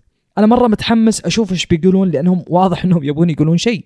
لو مس- مسك الموضوع هذا ال marketing مثلا جزء ال marketing في الشركة إن كان موجود كان آه، يعني آه أنت تعرف إيش بيصير. بيصير زي الكلام اللي بداية كل مؤتمر عند سامسونج ولا أبل اللي ما في شيء يسوى إلا بالنهاية الاطلاق ومواصفات الجهاز الفعليه. ولا الكلام الفاضي ذا كله ما نبيه. وفروه أنا مع اللي صار. أنا جدا عجبني إن فعلا ال founders طلعوا وتكلموا. على الأقل أتعرف عليهم وأتعرف على مشروعهم. الناس اللي فعلا بدأوا الفكرة. مو الناس اللي والله يلا خذ هذا المنتج زي اللي يصير بهواوي وغيرهم. أو في كاميرا في مدري وش. أوه هذا يصور القمر. يلا نمشي على ال storytelling process هذه الخايسة. أنا ودي أقول أعتذر على حدة السرد بس والله ما أعتذر. هذا الواقع. وش نبي يعني لا يمكن يقدم لك ال marketing شيء. خلينا أتكلم أه، مو يعني الترويج ما عندي مشكلة فيه. يوم إنك تحط لي لوحة إعلان بكل مكان شوف منتجي حقك. أه، بس أه، لا يمكن يجي من ال marketing خير من وجهة نظري. أنا جدا ضد يعني بشكل مجمل. أنا ما- أحب يعني التزييف اللي يصير يعني إنك تحكي حكاية عن شيء عشان تطلعه بس بصورة أنت تبيها أو بصورة تفترض أنها بتنجح تسويقيا هذه كلها أشياء أنا جدا أستاء منها وما أحبها. نقطة ثامنة أيضا تكلمت عنها بس عشان يكون الموضوع مرتب اللي هي نقطة إن الصوت أبطأ. لا يمكن إن الصوت يستبدل الاستخدام الواقعي ممكن انه يعززه بمعنى يضاف له. النقطة التاسعة ذكرتها بشكل بسيط بس ما دخلت تفاصيلها اللي هي فكرة انه الجهاز جدا حلو لو يكون جزء من نظام جدا أفضل هذا الشيء. جدا أتمنى أنه احاول يعني أتمنى أنهم يحاولون يتجهون بهذا الاتجاه. آه، بمعنى أن يعني هم مشكلتهم شوية يعني آه، ما عندهم نوعا ما سند ومتوقع من أي startup اللي هو فكرة أنه لا أنت من جزء ابل ابل لو لو ما نجحت ال ال ما نجح ال headset حقهم أنه يكون الجهاز اللي يستبدل شيء على الأقل بيقدرون يعزز يخلونه جهاز آه، يعني يعزز استخدامات ال ecosystem حقهم. آه، لكن هذا الجهاز مشكلته إنه لو طاح خلاص طاح كل شيء. آه، الواجهة حلوة بس أنا ما أدري. يعني الواجهة كأنها تأكد لي اللي هي ال web portal إن الجهاز هذا جزء من نظام لا يمكن يكون جهاز مستقل بذاته. شطارتهم بتكون بقد إيش يقدرون يخلون الجهاز حر في التناغم مع أي جهاز آخر. بمعنى إنه يستخدم web portal خلاص أنا أقدر أوصله من كل مكان. في أفكار حلوة. النقطة الأخيرة ذي. في أفكار حلوة أنهم قالوا إنه ما يحتاج تطوير تطبيقات. أعتقد إن هذا التوجه لابد يكون موجود بطريقة أو بأخرى بمعنى مو كل شيء يتحمل مو كل شيء يتطلب. والله لازم كل community وكل مجتمع يدخل معاك عشان والله يعني عشان عشان فعلا يكون الشيء ناجح. مو حلو إنك تعتمد على أدوات خارجية في نجاح أي منتج. أعتقد إن تكلمنا ما فيه الكفاية في الوقت الحالي. طبعا بعطيك فرصة يعني لا تخاف. بس يعني أعتقد إن هذا الكلام كله متعلق في ما قبل الإطلاق بمعنى إن أكيد في تحديث لوجهه النظر بعد الإطلاق وبنشوف. يعني ما يضرنا ننتظر ونشوف المنتج إيش ممكن يسوي. تفضل. آه، حلو. لا بس بيرجع للمشاكل الحقيقية. المشاكل الحقيقية إنه ما في أسلوب إدخال جيد الصوت مو كافي فلازم في أسلوب إدخال ثاني. التسويق أو يعني لازم ما يقولون إن هذا هو المستقبل ممكن يقولون إن هذا الجهاز المساعد لك بشكل أفضل. آه، ما أتوقع أن في أحد بيقدر يستغني عن جواله عشان مقابل هذا الجهاز. ف هذه النقاط الأساسية الكبرى انه مو كل شيء ابي أقوله على العامة مدخل للجهاز حقي. هذا يعتبر عيب. ابي أبي أسلوب إدخال ثاني. صحيح مالك اعطني أسلوب ادخال ثاني. إي نعم. أه في في طبعا أساليب معليش إدخال أخرى. إيه؟ ما ذكرت. بس تفضل كمل. اي و لو لو البروجيكتور حقهم ما أدري إذا كان يعرض ألوان ولا يعرض ألوان بس أغلب الاستعراضات كان بس يعرض text. لو إنه يعرض ألوان يعرض فيديو بيكون نوعا ما أحسن. ما أدري إذا كان يقدرون يوصلون التقنية هذه ولا لا. البروجيكتور نوعا ما يستهلك الطاقة بشكل كبير. يعني حتى ال projectorات العادية اللي على الكهرب ترى تشفط واطات عالية جدا. ف من المتوقع إن البروجيكتور الأساسي اللي موجود عندهم يستهلك الطاقة بشكل كبير فما يبونه يكون يستخدم بشكل كبير جدا. عموما آه، حلو حلو حلو إنه يجيك شيء يغير السوق زي كذا. وتوقعت أنا شخصيا إن ال AI ممكن يجيب لك منتجات جديدة تعتمد على ال AI لكن شخصيا ما أحب ابيع ما بيعتمد على ال AI للدرجة دي. وقلتها بالحلقة الماضية على كلامي عن Windows يوم إنهم هم يبون يخلون ال AI موجود في كل شيء حتى النظام الداخلي حقك آه، من الأشياء اللي تردني الأخيرة مع إنهم سوقوا بشكل كبير إلى أن ترى شكل الجهاز آمن والخصوصية فيه عالية والكلام هذا. ما بجهاز موجود 24 ساعة على صدري وما بي أحد أصلا ثاني في جهاز على صدر 24 ساعة يصور. هذا صراحة شيء صحيح. سيء.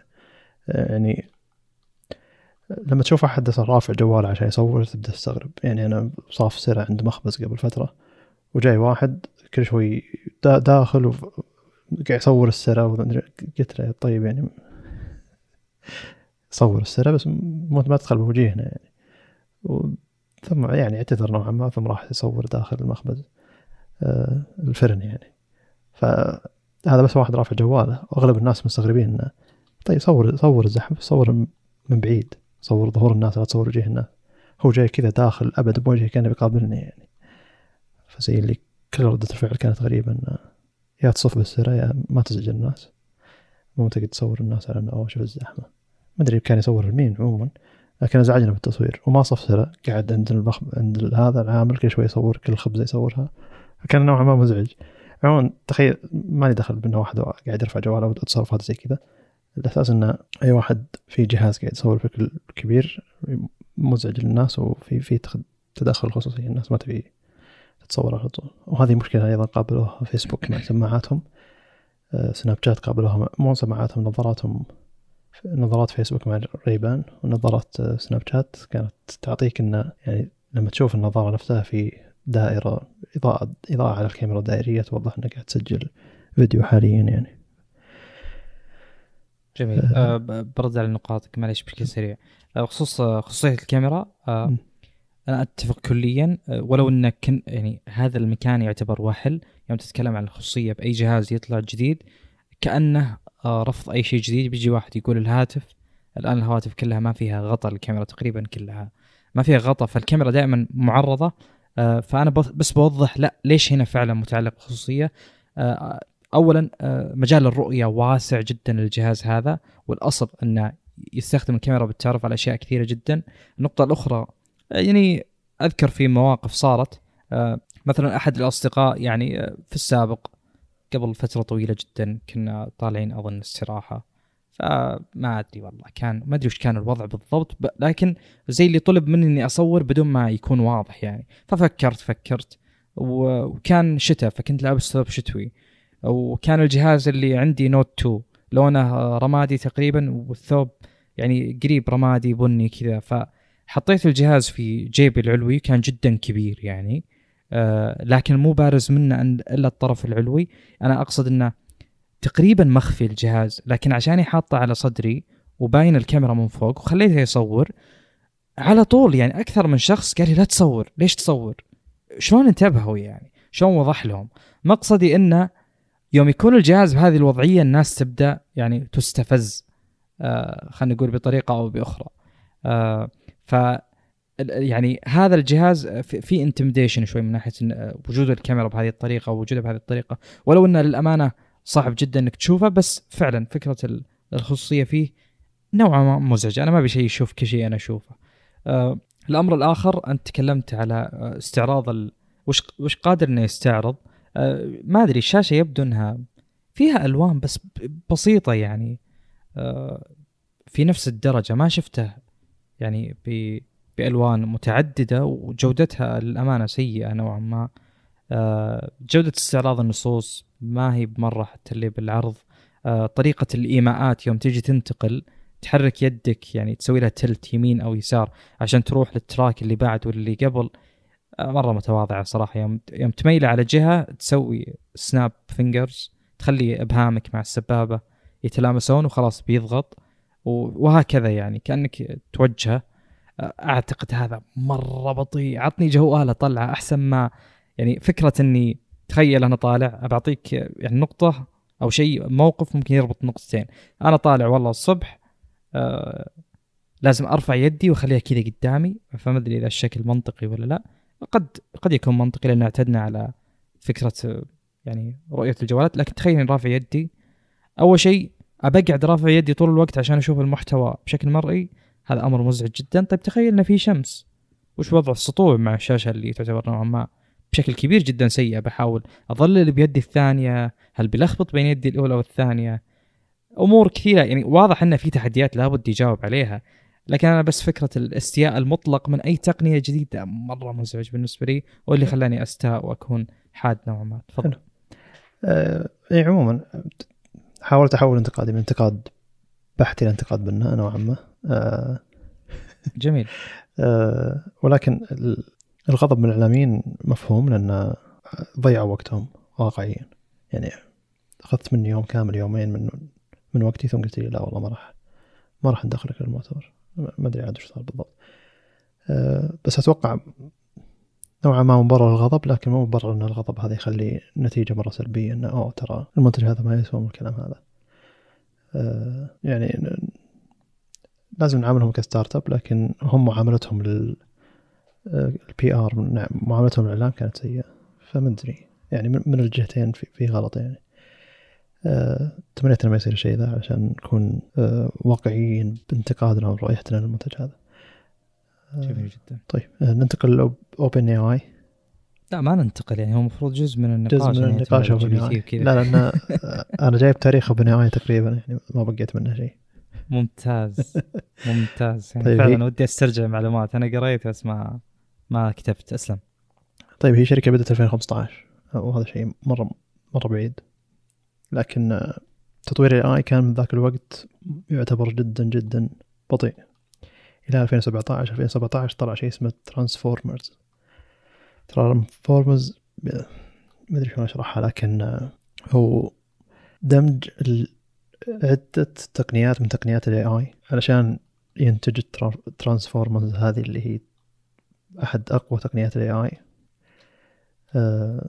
نوعا ما تعتمد على ال natural network natural neural network اللي هو الشبكه العصبية أو شيء زي كذا أو محاولة تقليد عقل الإنسان شلون يشتغل مخ الإنسان شلون يشتغل. آه، أنواع يعني لما تدرس AI وتعرف أنواع ال AI أنواع ال AI مرة كثيرة. وأغلب مد- أغلب أساليب يعني تشغيل ال AI هي تشغيلها بانفرادية. يعني خلاص عندي reinforced reinforced مثلا deep learning خلاص deep learning reinforced learning reinforced learning هذا هذا الموديل قاعد يشتغل على الأسلوب هذا. لكن Transformers هي اللي جمع لك أشياء كثيرة. فأول ما طلع ال Transformers ب 2017 استخدمته جوجل في Google BERT اللي هو binary Transformers مدري كيف بقية الكلام. و ChatGPT و GPT نفسه اللي هو قبل لا يطلع تشات جي بي تي. جي بي تي كان هو أصلا موديل آه، ذكاء اصطناعي. فال GPT نفسه هو general Transformers يعني ال T الموجوده هي ترجع ل Transformers اللي هي آه، اكتشفت ب 2017 بعد 2017 طبعا هي شركة ما جاها ذاك ذاك الاستثمار واصلا شركة غير ربحية. وهذا شيء مهم إن نعرف الشركة هذه غير ربحية. جدا جدا مهم نعرف الشركة هذه غير ربحية. غير ربحية معناته إن تقدر تحط اسهمك عندهم ما راح يعطوا لك أرباح نهائيا لكن شركة مرتفع يرتفع قيمتها تقدر تبيع اسهمك تقدر تربح لكن ما راح ما راح يعطون أرباح. مو هدفهم إنهم يطلعوا أرباح الهدف هو أن الشركة ذي تقنن وتحكر يعني أو يعني تخلي في عمومية لل AI research علشان ما يطلع إلى شركة ربحية كبيرة. فهم هذا الهدف نوعا ما من الشركة. بحيث أن ال AI قد يكون فيه خطورة كبيرة إذا وقع إذا وقع AI جدا جدا قوي بشركة ربحية. لأن ما لا نهاية وبيكون زي monopoly للشركة هذه إنه ما حد يقدر يوقفها. يعني نعتبر أن جي بي تي ما هو حق اوبن اي اي نعتبره حق ابل مثلا. ابل قفل ال GPT على كل الناس. ما صار يستخدم GP, GPT إلا على مثلا iOS أو ماك ولا صرت تسوي ولا تقدر تسوي GPT خاص فيك. ما تقدر ما له شيء open source أو ما تقدر تعامل ChatGPT بمكان ثاني. تقدر فقط تسأله سؤال من الموقع حق ابل مثلا. هنا في احتكار كبير. والتطور هذا الكبير جدا بيكون محدود على شركة واحدة. ما راح يستفيدون من بقية الشركات. بينما OpenAI مو هذا هدفها. هدفها ان صحيح إن أنا أسوي أسوي AI جدا قوي لكن مطروح لكل الشركات يستفيدون منه كل الناس. نوعا ما open source بس ما هو إلى ذيك الدرجة open source الناس ما يعرفون إلى أي درجة إن دربنا هذا الشيء لكن يعرفون هذا الشيء شلون يشتغل فيقدرون يسوون أشياء خاصة فيهم. ف 2018 2019 جت مايكروسوفت واستثمرت بالشركة هذه لكن ما ما استثمرت كاش استثمرت إن كل OpenAI cloud هو Azure Cloud فأعطت OpenAI مساحة غير معقولة من ال cloud علشان OpenAI تشتغل فقط على Azure وهي فق... هي واقعيا الحين تشتغل على Azure فقط. نقدر نقول إن OpenAI تملك جزء كبير من مايكروسوفت نقدر نقول مايكروسوفت تملك OpenAI ما ندري من اللي يملك الثاني لكن لو مايكروسوفت تقفل اجر أو تقفل كلاود حق اوبن اي اي على اوبن اي اي اوبن اي اي توقف لازم تروح تدور لها cloud بنفس الكمية ونفس الحجم عشان تقدر تشتغل. فالاستثمار تقريبا كان مدري 10 مليار دولار ما يقابل 10 مليار دولار cloud. فتعرف كمية البيانات الكبيرة اللي قاعد يدربون عليها ال models حقتهم. مايكروسوفت ما كان لها شروط ما كانت تبي ما كانت تبي أرباح لكن تبي هذا الشيء موجود عندها موجود عندك في ال cloud حقها. علشان أي تطور مستقبلي ممكن يجي ممكن نقدر نحطه على مايكروسوفت بشكل مباشر بشكل, بشكل أسرع وأسهل جدا بشكل كبير.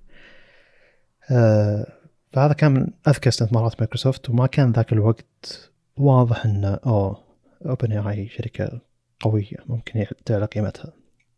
أول ما بداها سام ألتمان كانت قيمة الشركة صفر كانت كان الهدف منها بحثي فقط بحوثهم أغلبها أكاديمية تجريبية ما هي بحوث software ية حقيقية بشكل كبير فإلى أن جاء إذا أعلن عن اكتشاف شيء اسمه transformers والتطور الكبير اللي جاء بعده في ال AI خلال سنتين ثلاثة جاء GPT جاء جوجل BERT وجت الثورة حقت ال AI اللي الحين نشهدها خلال الثلاث سنوات الماضية.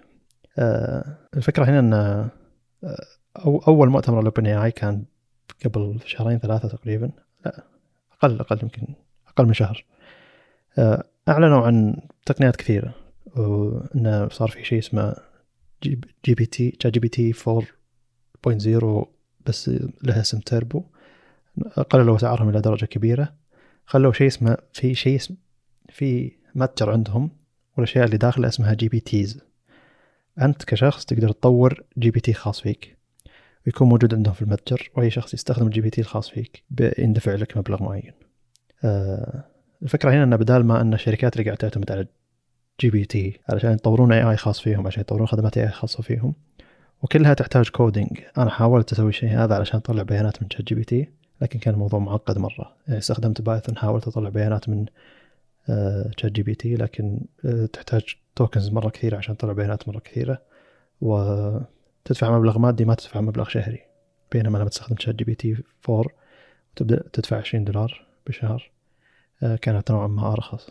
آه، من إني أستخدم tokens لكن الحين رخصوا ال tokens وحطوا نسخة تيربو وحطوا جي, جي بي تيز فالحين جي بي تيز ما تحتاج إنك تكون عندك أي خبرة في إنك تكتب كود علشان تقدر تتعامل معها أو عشان تقدر تنتج GPT خاص فيك. فأي فكرة عندك علشان تنتج تنتج GPT خاص فيك تقدر تروح ل ChatGPT نفسه وتقول له أنا أبي أنتج GPT يبيه يستخدم البيانات هذه يبيه يستخدم البيانات هذه يبيه يصير أسلوبه كذا يبيه يعطي الناس التجربة الفلانية يبيه يرد عليهم بالطريقة الفلانية في خلاص يكون عندك ال AI الخاص فيك تقدر تستخدمه بمكان تقدر تحطه بالمتجر حقهم من دون أي كتابة أي كود. فهذه الفكرة الأساسية. أه قبل فترة معينة أه صارت مشاكل إدارية ب OpenAI نفسها إن مجلس الإدارة نفسه أه اجتمعوا مع سام ألتمان وقالوا له خلاص بنطردك يعني ما نحتاجك. هذه مشكلة ثانية أه غير الإعلانات سام ألتمان طلع مؤتمر مايكروسوفت وهو اللي طلع بالمؤتمر الأساسي الأخير. فهو ال CEO حق الشركة هو وجه الشركة الأساسي. أه وأعطوه سبب سخيف يعني إنه ما كنت متواصل معنا بشكل واضح وشفافيه شفافية الكلام على الأشياء اللي قاعد تكتشفونها ما هي واضحة مرة. طبعا خلال ثلاث أربع أيام ظاهر مايكروسوفت قررت إنها توظفه. الموظفين حقينه واضح إنهم يحبونه فتقريبا 750 موظف قالوا إنه إذا ما رجعت سام التمن إحنا بنمشي معه بروح نتوظف مايكروسوفت. فهدف الشركة الأساسي إن إحنا شركة غير ربحية ونبي نحافظ على ال على ال AI علشان يكون آه، متوفر للكل وغير خطر على على البشرية مثلا أو كذا.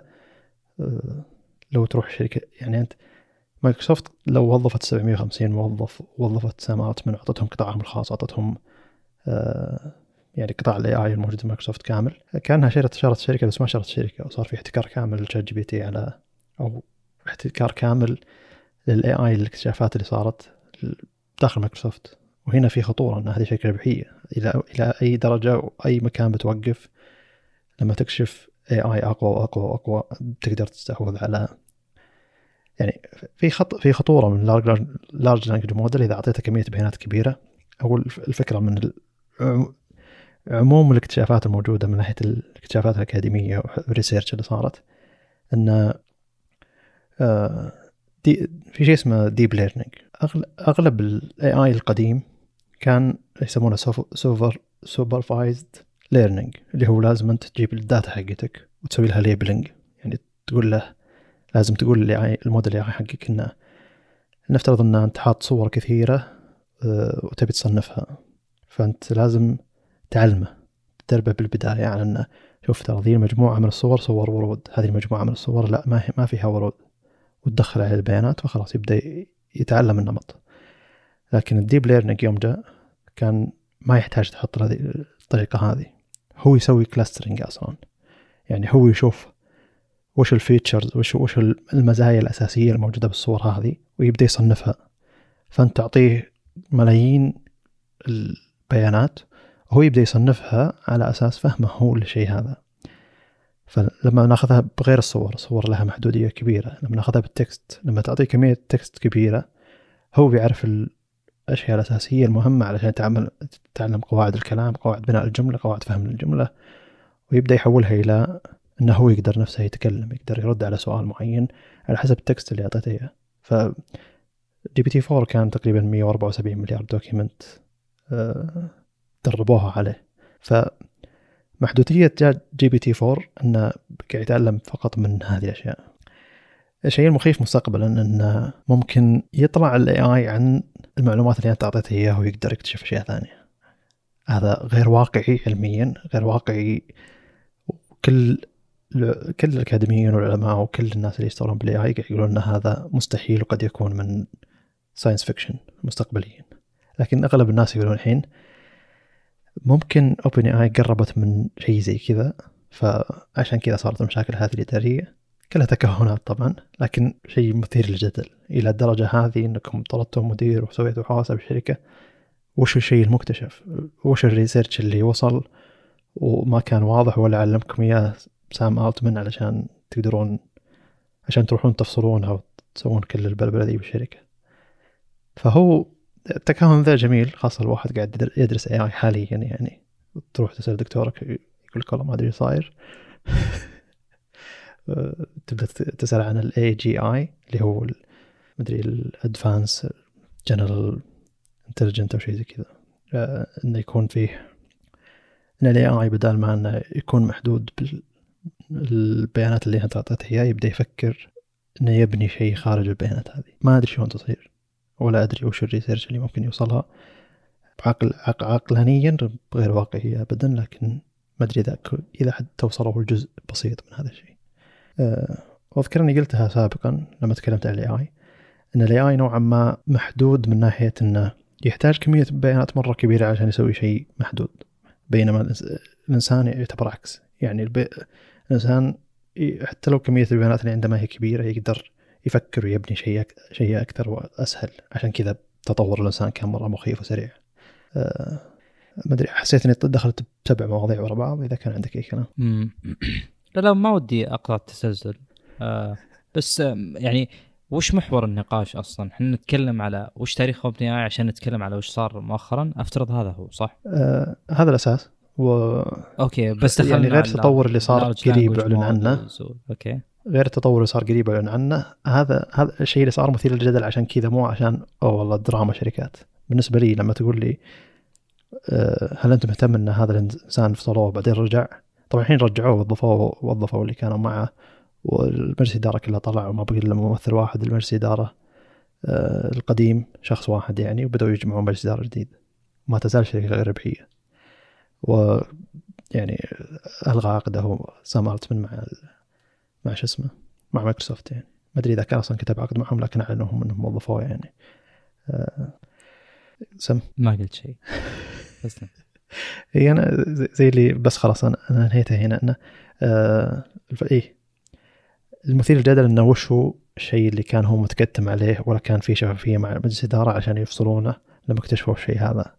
هنا أنا شيء مثير للجدل أكثر ما إنه دراما إنه في واحد مدير شركة انفصل ورجع. ما تهمني الدراما هذه يهمني وش هو وش اللي خلاه ينفصل وش وش الشفافية وش المعلومة اللي اكتشفتوها ما قال لكم إياها خلاكم توصلوا وش الشركة وصلت له. مع إن الشيء اللي اعلنت عنه قريب كان كبير جدا ومثير للجدل اللي هو GPT 4 4 Turbo و GPTs الأساسية. يعني كل الكلام إن ال GPTs هذه نفسها بتلغي كثير شركات AI أساسية الحين قاعد تشتغل على GPT الأساسي. بس إنها عشان عشان عندها مجموعة software engineers يعرفون يسوون يعرفون يتعاملون مع GPT بالكود قاعد يقدرون ينتجون المنتج هذا لكن الحين لما تروح تشوف منتج من شركة تستخدم جي بي تي تقدر تسوي GPTs مباشر مجرد إنك توصف لل ChatGPT وش أنت تبي. تقدر تحطه عندهم المتجر أو شيء. جميل. آه الحين أعتقد تجي وجهة نظري. تفضل. طيب. آه ما ما عندي للأمانة كلام كثير. أنت تكلمت تفاصيل كبيرة وهي أصلا يعني فعلا مثل ما ذكرت إنه آه، كثير من الكلام يميل إلى إنه يكون تكهنات أكثر من وقائع وأشياء إحنا نعرفها.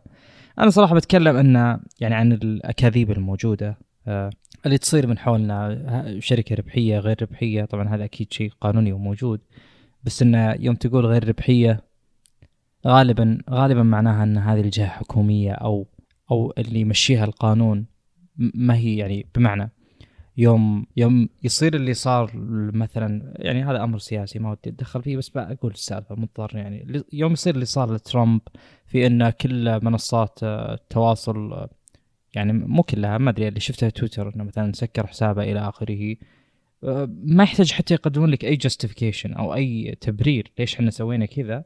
فالحجه إنه مو يعني هو الحجة موجودة بس الناس ترد عليك إنها شركة خاصة تسوي اللي تبي.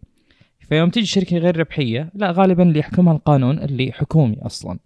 ف يعني هذه أنا أنا أفترض إنها إنها يعني يعني أنا شركة غير ربحية يعني وش يعني تقدم الخير للناس ولا إنه والله الشركة ما تكون قوة آه، ثم يعني بعدين تصير آه، أقوى من اللي نتوقع أو تغير مسار أشياء كثيرة هذا كله كلام يعني غير دقيق ابدا. ايا كان الغرض آه، ما يهمني ربحيه يعني خلها ربحية من أول وخلي السوق يمشي مثل ما متوقع أو متصور. وبس يعني. طيب أخذت أخذت آه، مثلا راحت OpenAI لشركة كبيرة. يعني بعدين؟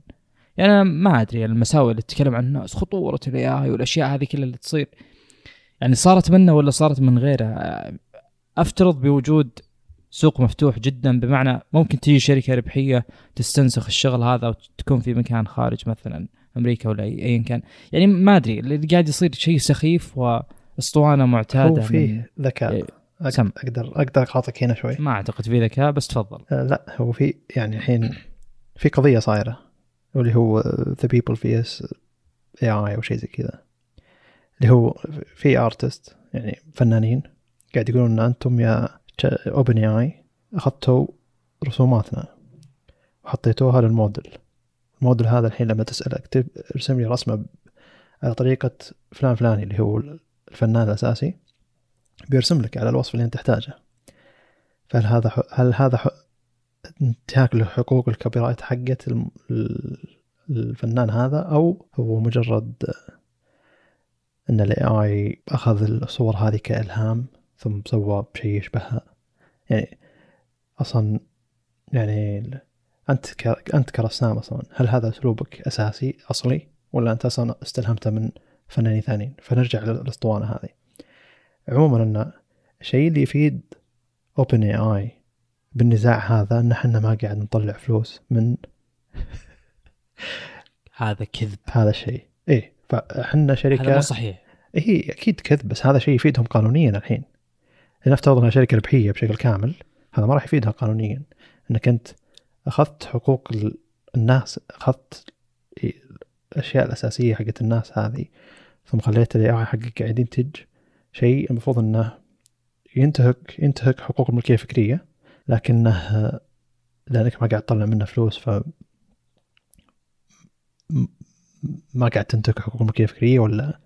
يعني الفكرة غريبة واصلا تعتبر سابقة قانونية هذه الحين يعني. إن هل هل البيانات هذه الكبيرة قاعد يستنسخها ال AI ولا يعني قاعد ياخذ حقوق الملكية الفكرية ولا قاعد تعتبر الهام له يعني؟ طبعا OpenAI ما قاعد توقف شغلها نهائيا. هالمحاكمه ماشية وهم ماشيين في يعني معليش بس 174 مليار document كم فيه شيء أساسي المفروض انك كان المفروض إنهم هم يدفعون الفلوس عشان ياخذونه؟ فاكيد في انتهاك حقوق الملكية الفكرية ما فيها كلام يعني. لكن هذا يحتاج يثبت قانونيا بالمحاكم الحين. طيب. أول شيء أكذوبة شركة غير ربحية آه إن هي قانونيا يعني الشركة ما لها كيان ربحي بمعنى إن الشركة نفسها ما تحصل فلوس ما تكون ربحانة خسرانة إلى آخره. لكن بكل بساطة يصير زي اللي يصير ما أدري 90% 100% من الشركات الغير ربحية. أجي أنا أقول والله عندي شركة غير ربحية إحنا نجمع زي آه، اللي يطلعون آه، ما ودي يعني أقول أسامي بس أظن يعني المنظمات العالمية حقت الإنقاذ وما أدري وشو اللي تطلع وتقدم مساعدات للدول المتضررة ما أدري وشو أجي أقول السلام عليكم. مو بالضرورة يقولون السلام عليكم. أجي أقول والله شركتي هذه أو منظمتي هذه تقدم مساعدات وحنا غير ربحية إلى آخره إلى آخره. تقدم أنت لهم مساعدة 100 مليون تكتشف إن اللي راح للمتضررين 50 مليون. طيب إيش صار؟ والله اخذوا ال 50 مليون حقتهم بحسب في مشكلة صارت كبيرة طبعا قبل فترة. إنه والله نص الفلوس أخذتها المنظمة. يعني أنا لو أخذت ال 50 مليون الباقية ووزعتها مكافآت لكل اللي يشتغلون ترى أنا ما خليت بفكرة إن الشركة غير ربحية. بالعكس أنا تضررت. أنا أنا كشخص تضررت. تدري ليش؟ لأن الشركة ما هي مطالبة إنها تطلع قوائمها المالية. ابدا ما هي مطالبة لأي أحد. غير ربحية والسلام عليكم. خلاص قفل الباب. ما تدري إحنا شو نسوي داخل. بمعنى إذا كانت آه إذا كانت الشركة فعليا يعني غير مصاريفها آه يعني مثلا ال 20 دولار حقت أوبن أي ولا غير لو كانت شركة جدا جدا يعني الكيان هذا آه، عنده فلوس بشكل كبير ترى أقدر أجي أنا السي أو مثلا ولا اللي عنده السلطة بالقرار لو كانوا اثنين ولا ثلاثة زي اللي صار يعني. هم ستة فالتصويت كان أربعة على اثنين. أقدر آخذ أغلبية إن نوزع الفلوس هذه للثلاثة الأوائل. ويعني يعني ممكن تفسد بشكل كبير زي ما صار الآن بعكس لو ما هي واضحة موجودة بالسوق اللي بيشتري يدفع والقوائم هذه هي وإلى آخره. آه، طبعا ممكن يصير لها زي ما يصير لتويتر. يعني اللي هو فكرة إنه جاء إيلون وسكر كل شيء وخلاص صار يعني يعني ما عاد هي آه، يعني شركة كذا لستد زي أول ما خاب ظني والى آخره.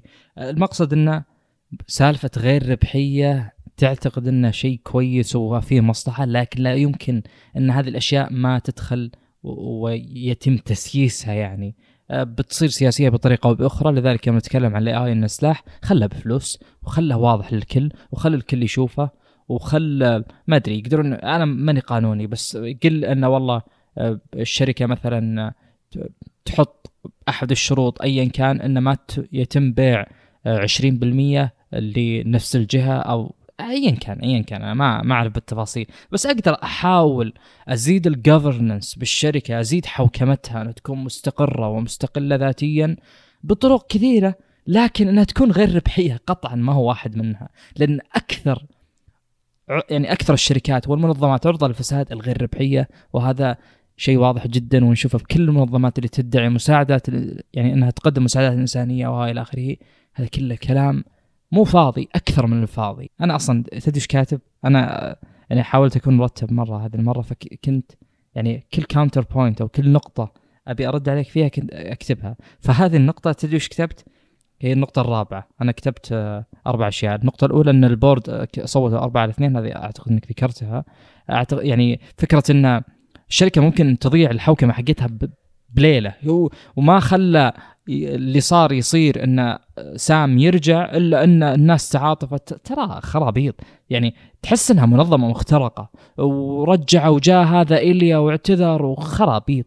كلام فاضي. كله مو مبني على hard evidences على كلام واقعي. بمعنى إذا هذا الشخص المؤسس والكويس وإلى آخره ينطرد. طيب إيش فائده الشركة؟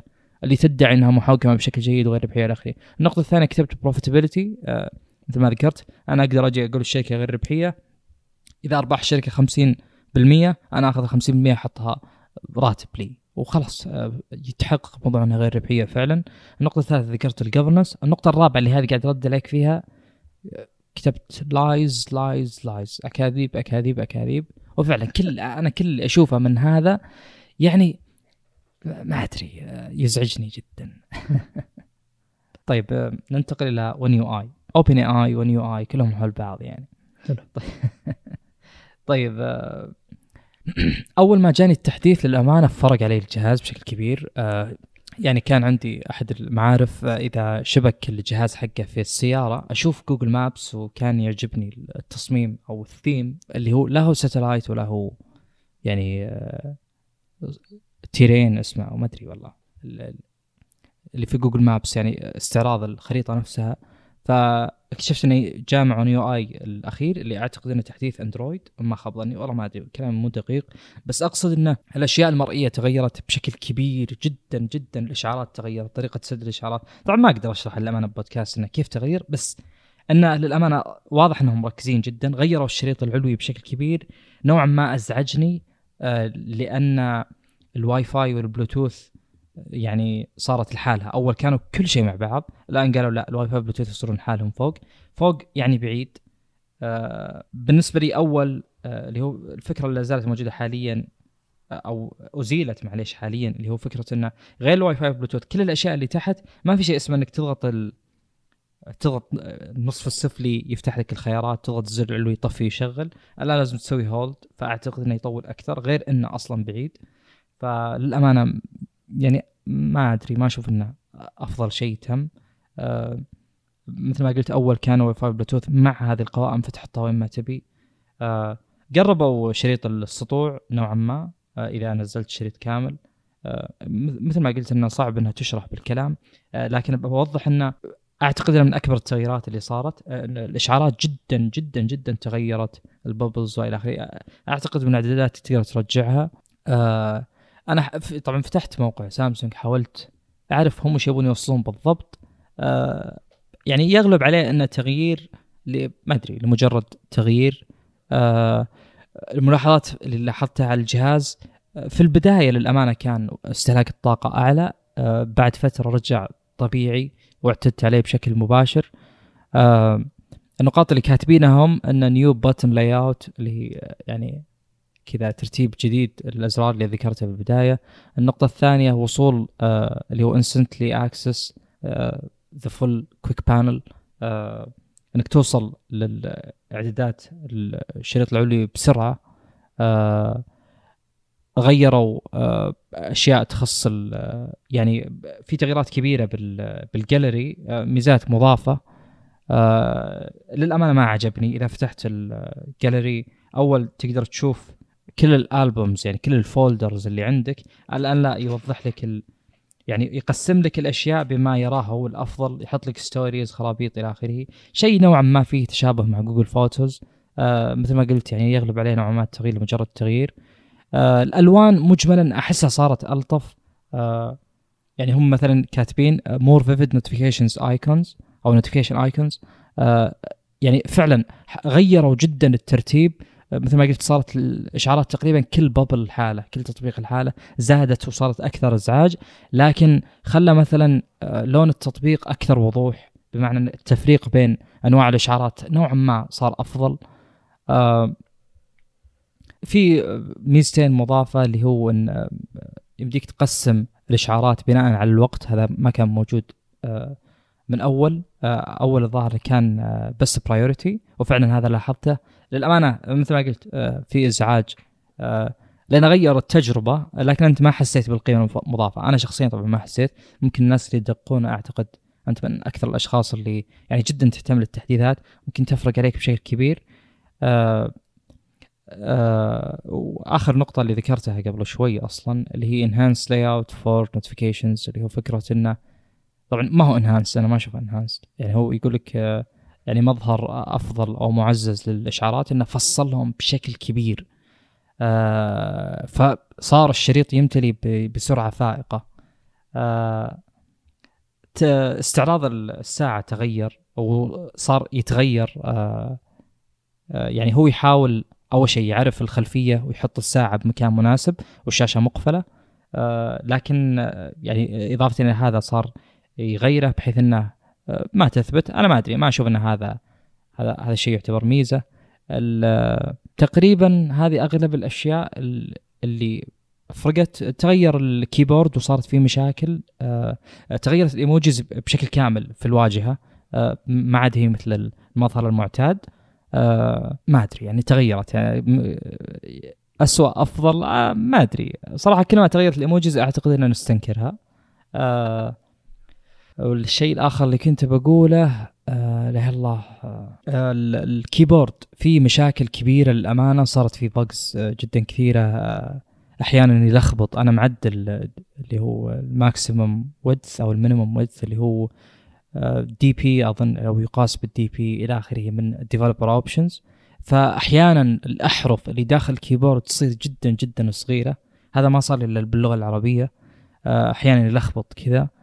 آه، بالنسبة للكاميرا آه، يعني صار فيها تغييرات بسيطة آه، بال UI حاولوا يقللون الأزرار الموجودة وصار صارت أغلب الأشياء تعتمد على gestures افترض للأمانة ما فرق معي بشكل كبير بس خلوا مثلا الوصول سريع لبعض الأشياء اللي يحاولون يبرزونها زي ال filters التعديل على الأوجه خيارات الكاميرا صارت فوق بشكل أوضح وأعتقد أفضل. لا زالت عندي مشكلة مع كاميرات سامسونج آه، مو الكاميرا نفسها قد ما الانتقال بين الكاميرات. المشكلة الأساسية يوم تسوي بنش تو زوم يوم يعني تحط أصبعين وتوسع بينهم وتضيق بينهم آه، يختفي أو يروح يبعد عنك اللي هو الخيارات اللي كانت موجودة في السابق قبل تضغط هذا الشيء أو تسويه اللي هو ال 0.6 آه، إكس 1 إكس 3 إكس 10 إكس يصير تحت وما هو بنفس ال... بمعنى هذا ال- الأربع كاميرات الموجودة خياراتها هي فعلا أربع كاميرات. إذا زومت سويت pinch على طول تروح ويصير عندك لا من واحد إلى مثلا 10 مع 30 مع 100 فما تفرق بين الكاميرات الحقيقية وال digital zoom الواحده من الكاميرات. بمعنى أنا دائما أفضل أصور بأبعد مسافة لنفس الكاميرا لأنها غالبا تكون الأكثر دقة. بمعنى آه مثلا كاميرا 3 x مقارنة بكاميرا 10 x آه إذا جيت بصور مثلا 9 x أنا ما ابي استخدم ال digital حق 3 x أنا بروح لل 10 x وبرجع لأنها بتكون غالبا أفضل. وللأمانة في عند يعني شوي inconsistency بين الكاميرات يعني عدم تناسق شوية بالجودة. معروف نوعا ما عند سامسونج أعتقد الأفضل في ابل زادوا خيارات لل frame ات بالفيديوز. آه، أنا ما أحاول أتكلم عن التفاصيل اللي تم ذكرها من جهتهم لأن أفترض اللي يفرق معاك هو الشيء اللي فعلا قابل للقياس. آه، مثل ما ذكرت أداء البطارية وأداء الجهاز ما حسيت بفرق ملحوظ عليهم. أضافوا مزايا لل video player صار يمديك تسوي فيه أشياء أكثر. القص للأمانة فيه مرة كويس سو- سواء تقص ك crop يعني أو تضيف صورة للفيديو أو آه، أو إنك آه، تسوي ترم يعني تقطع البداية والنهاية. صرت أعتمد عليه فعليا. قبل كنت أعتمد على اديتور حق آه، تليجرام آه ما أدري أعتقد آه هذا كل اللي عندي. يعني في في حشو كثير بيكسبي إلى آخره بس ما هو ما هو اللي أنا يعني أستخدمه. حلو. آه شكله في إعداد أساسي أنت ما فعلته. اللي هو؟ اللي هو إنك أنت الحين تقدر تحط الجزء الأيمن من الشاشة. إذا سحبته يوديك الاعدادات السريعة بشكل مباشر بدل التنبيهات. ثم تسحب مرة ثانية. الأيمن؟ الأيمن والايسر زي اللي موجود بالشاومي يعني. مم. يعني ال quick panel هذه. بس ببحث عنه. حلو. إيه. آه يعني صار تقسم في جزئين. اي صار في quick access يعني بدل ما إنك تسحب. شيل التنبيهات نفس اللي موجود في شاومي بالضبط وابل حلو حلو.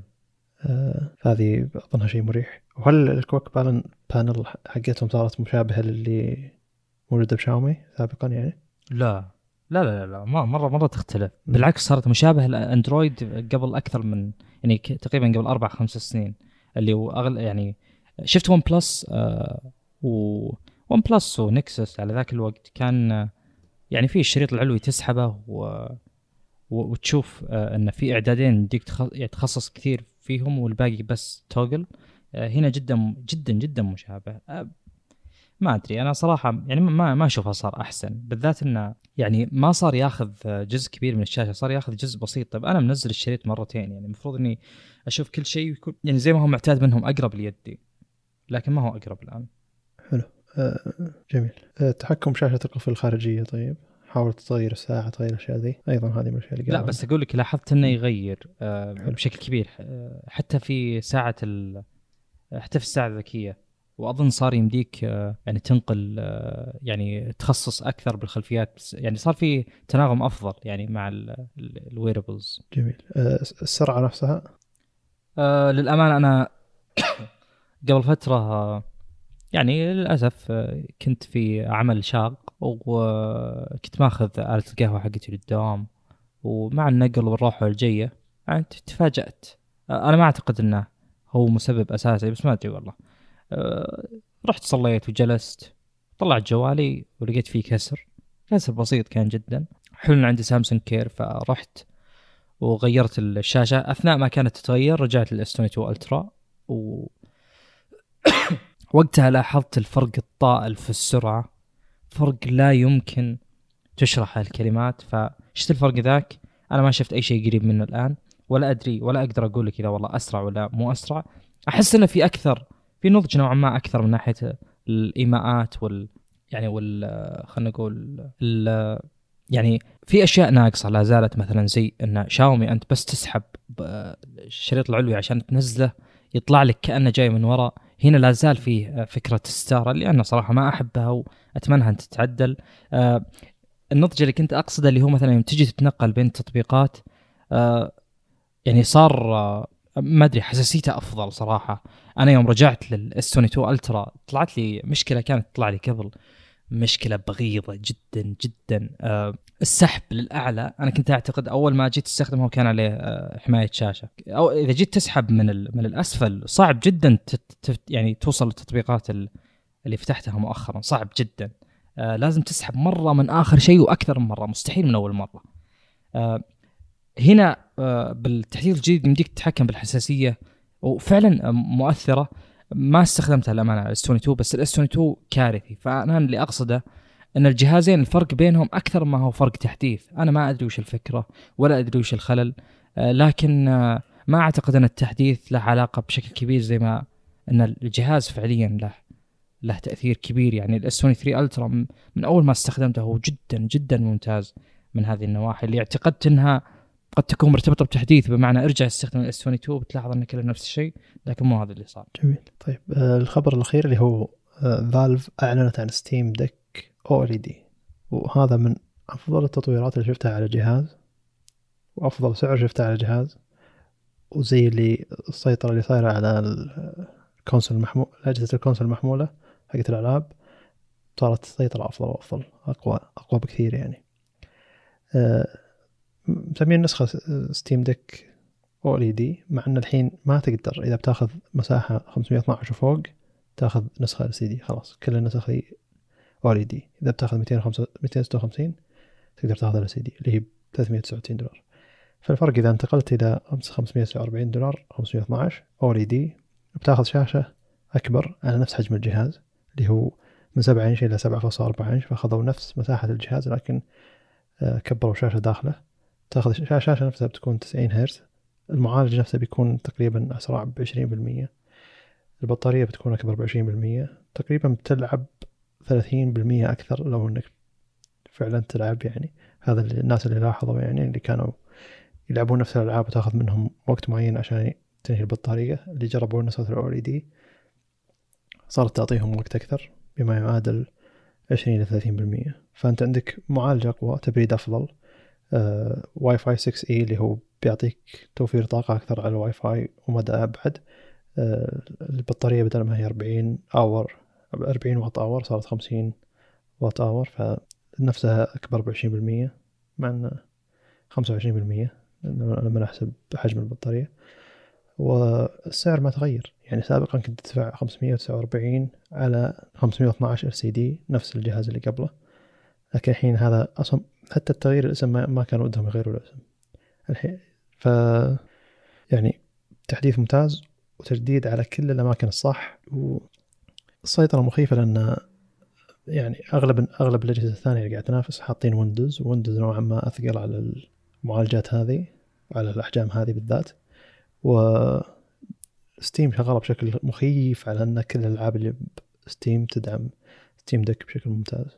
وأغلب التجارب تقول ان لا تشيل هم دام اللعبة موجودة ب Steam تشتغل بشكل ممتاز على Steam Deck. والحين عندك 90 هرتز بعد بيشغل بشكل ممتاز وتشغل بعد HDR وشاشة سطوعها اعلى بكثير من السابق ظهر وصلت إلى 500 600 nit شيء زي كذا.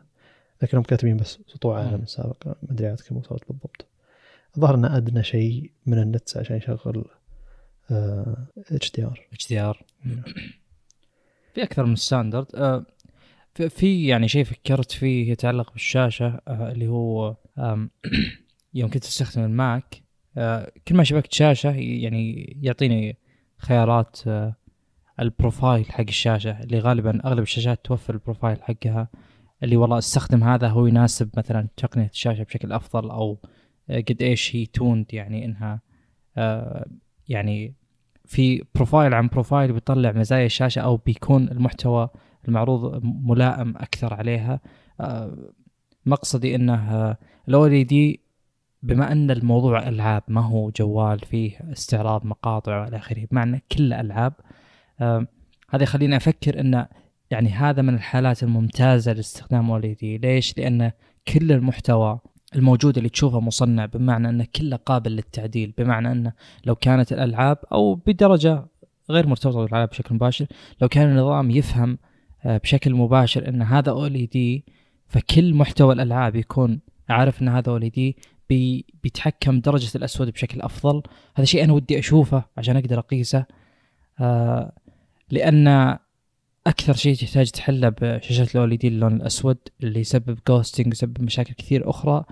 أي أحد يستخدم شاشة OLED يوم يجي يشوف محتوى فيه ظلام ايا كان مقطع يوتيوب آه، يوتيوب غالبا في compression عالي آه، ف يعني المحتوى المصور ال- ال- اللي فيه compression اللي فيه ضغط جدا سيء على OLED في الأصل في الأماكن المظلمة لكن بيكون جدا ممتاز على محتوى بشكل كامل مصنع لدرجة إنه ممكن اللعبة تمكنك إنك والله تحط 8 bit ولا 10 bit ولا 12 bit وتخلي اللون الأسود. أنا لو بيدي أقول للبكسل اشتغل بأقل قدر ممكن من الطاقة عشان أتفادى مشكلة ال ghosting و يعني الله أكبر الألعاب أكيد ما راح يعني visually ومرئيا ما راح تكون أفضل بكثير من الواقع.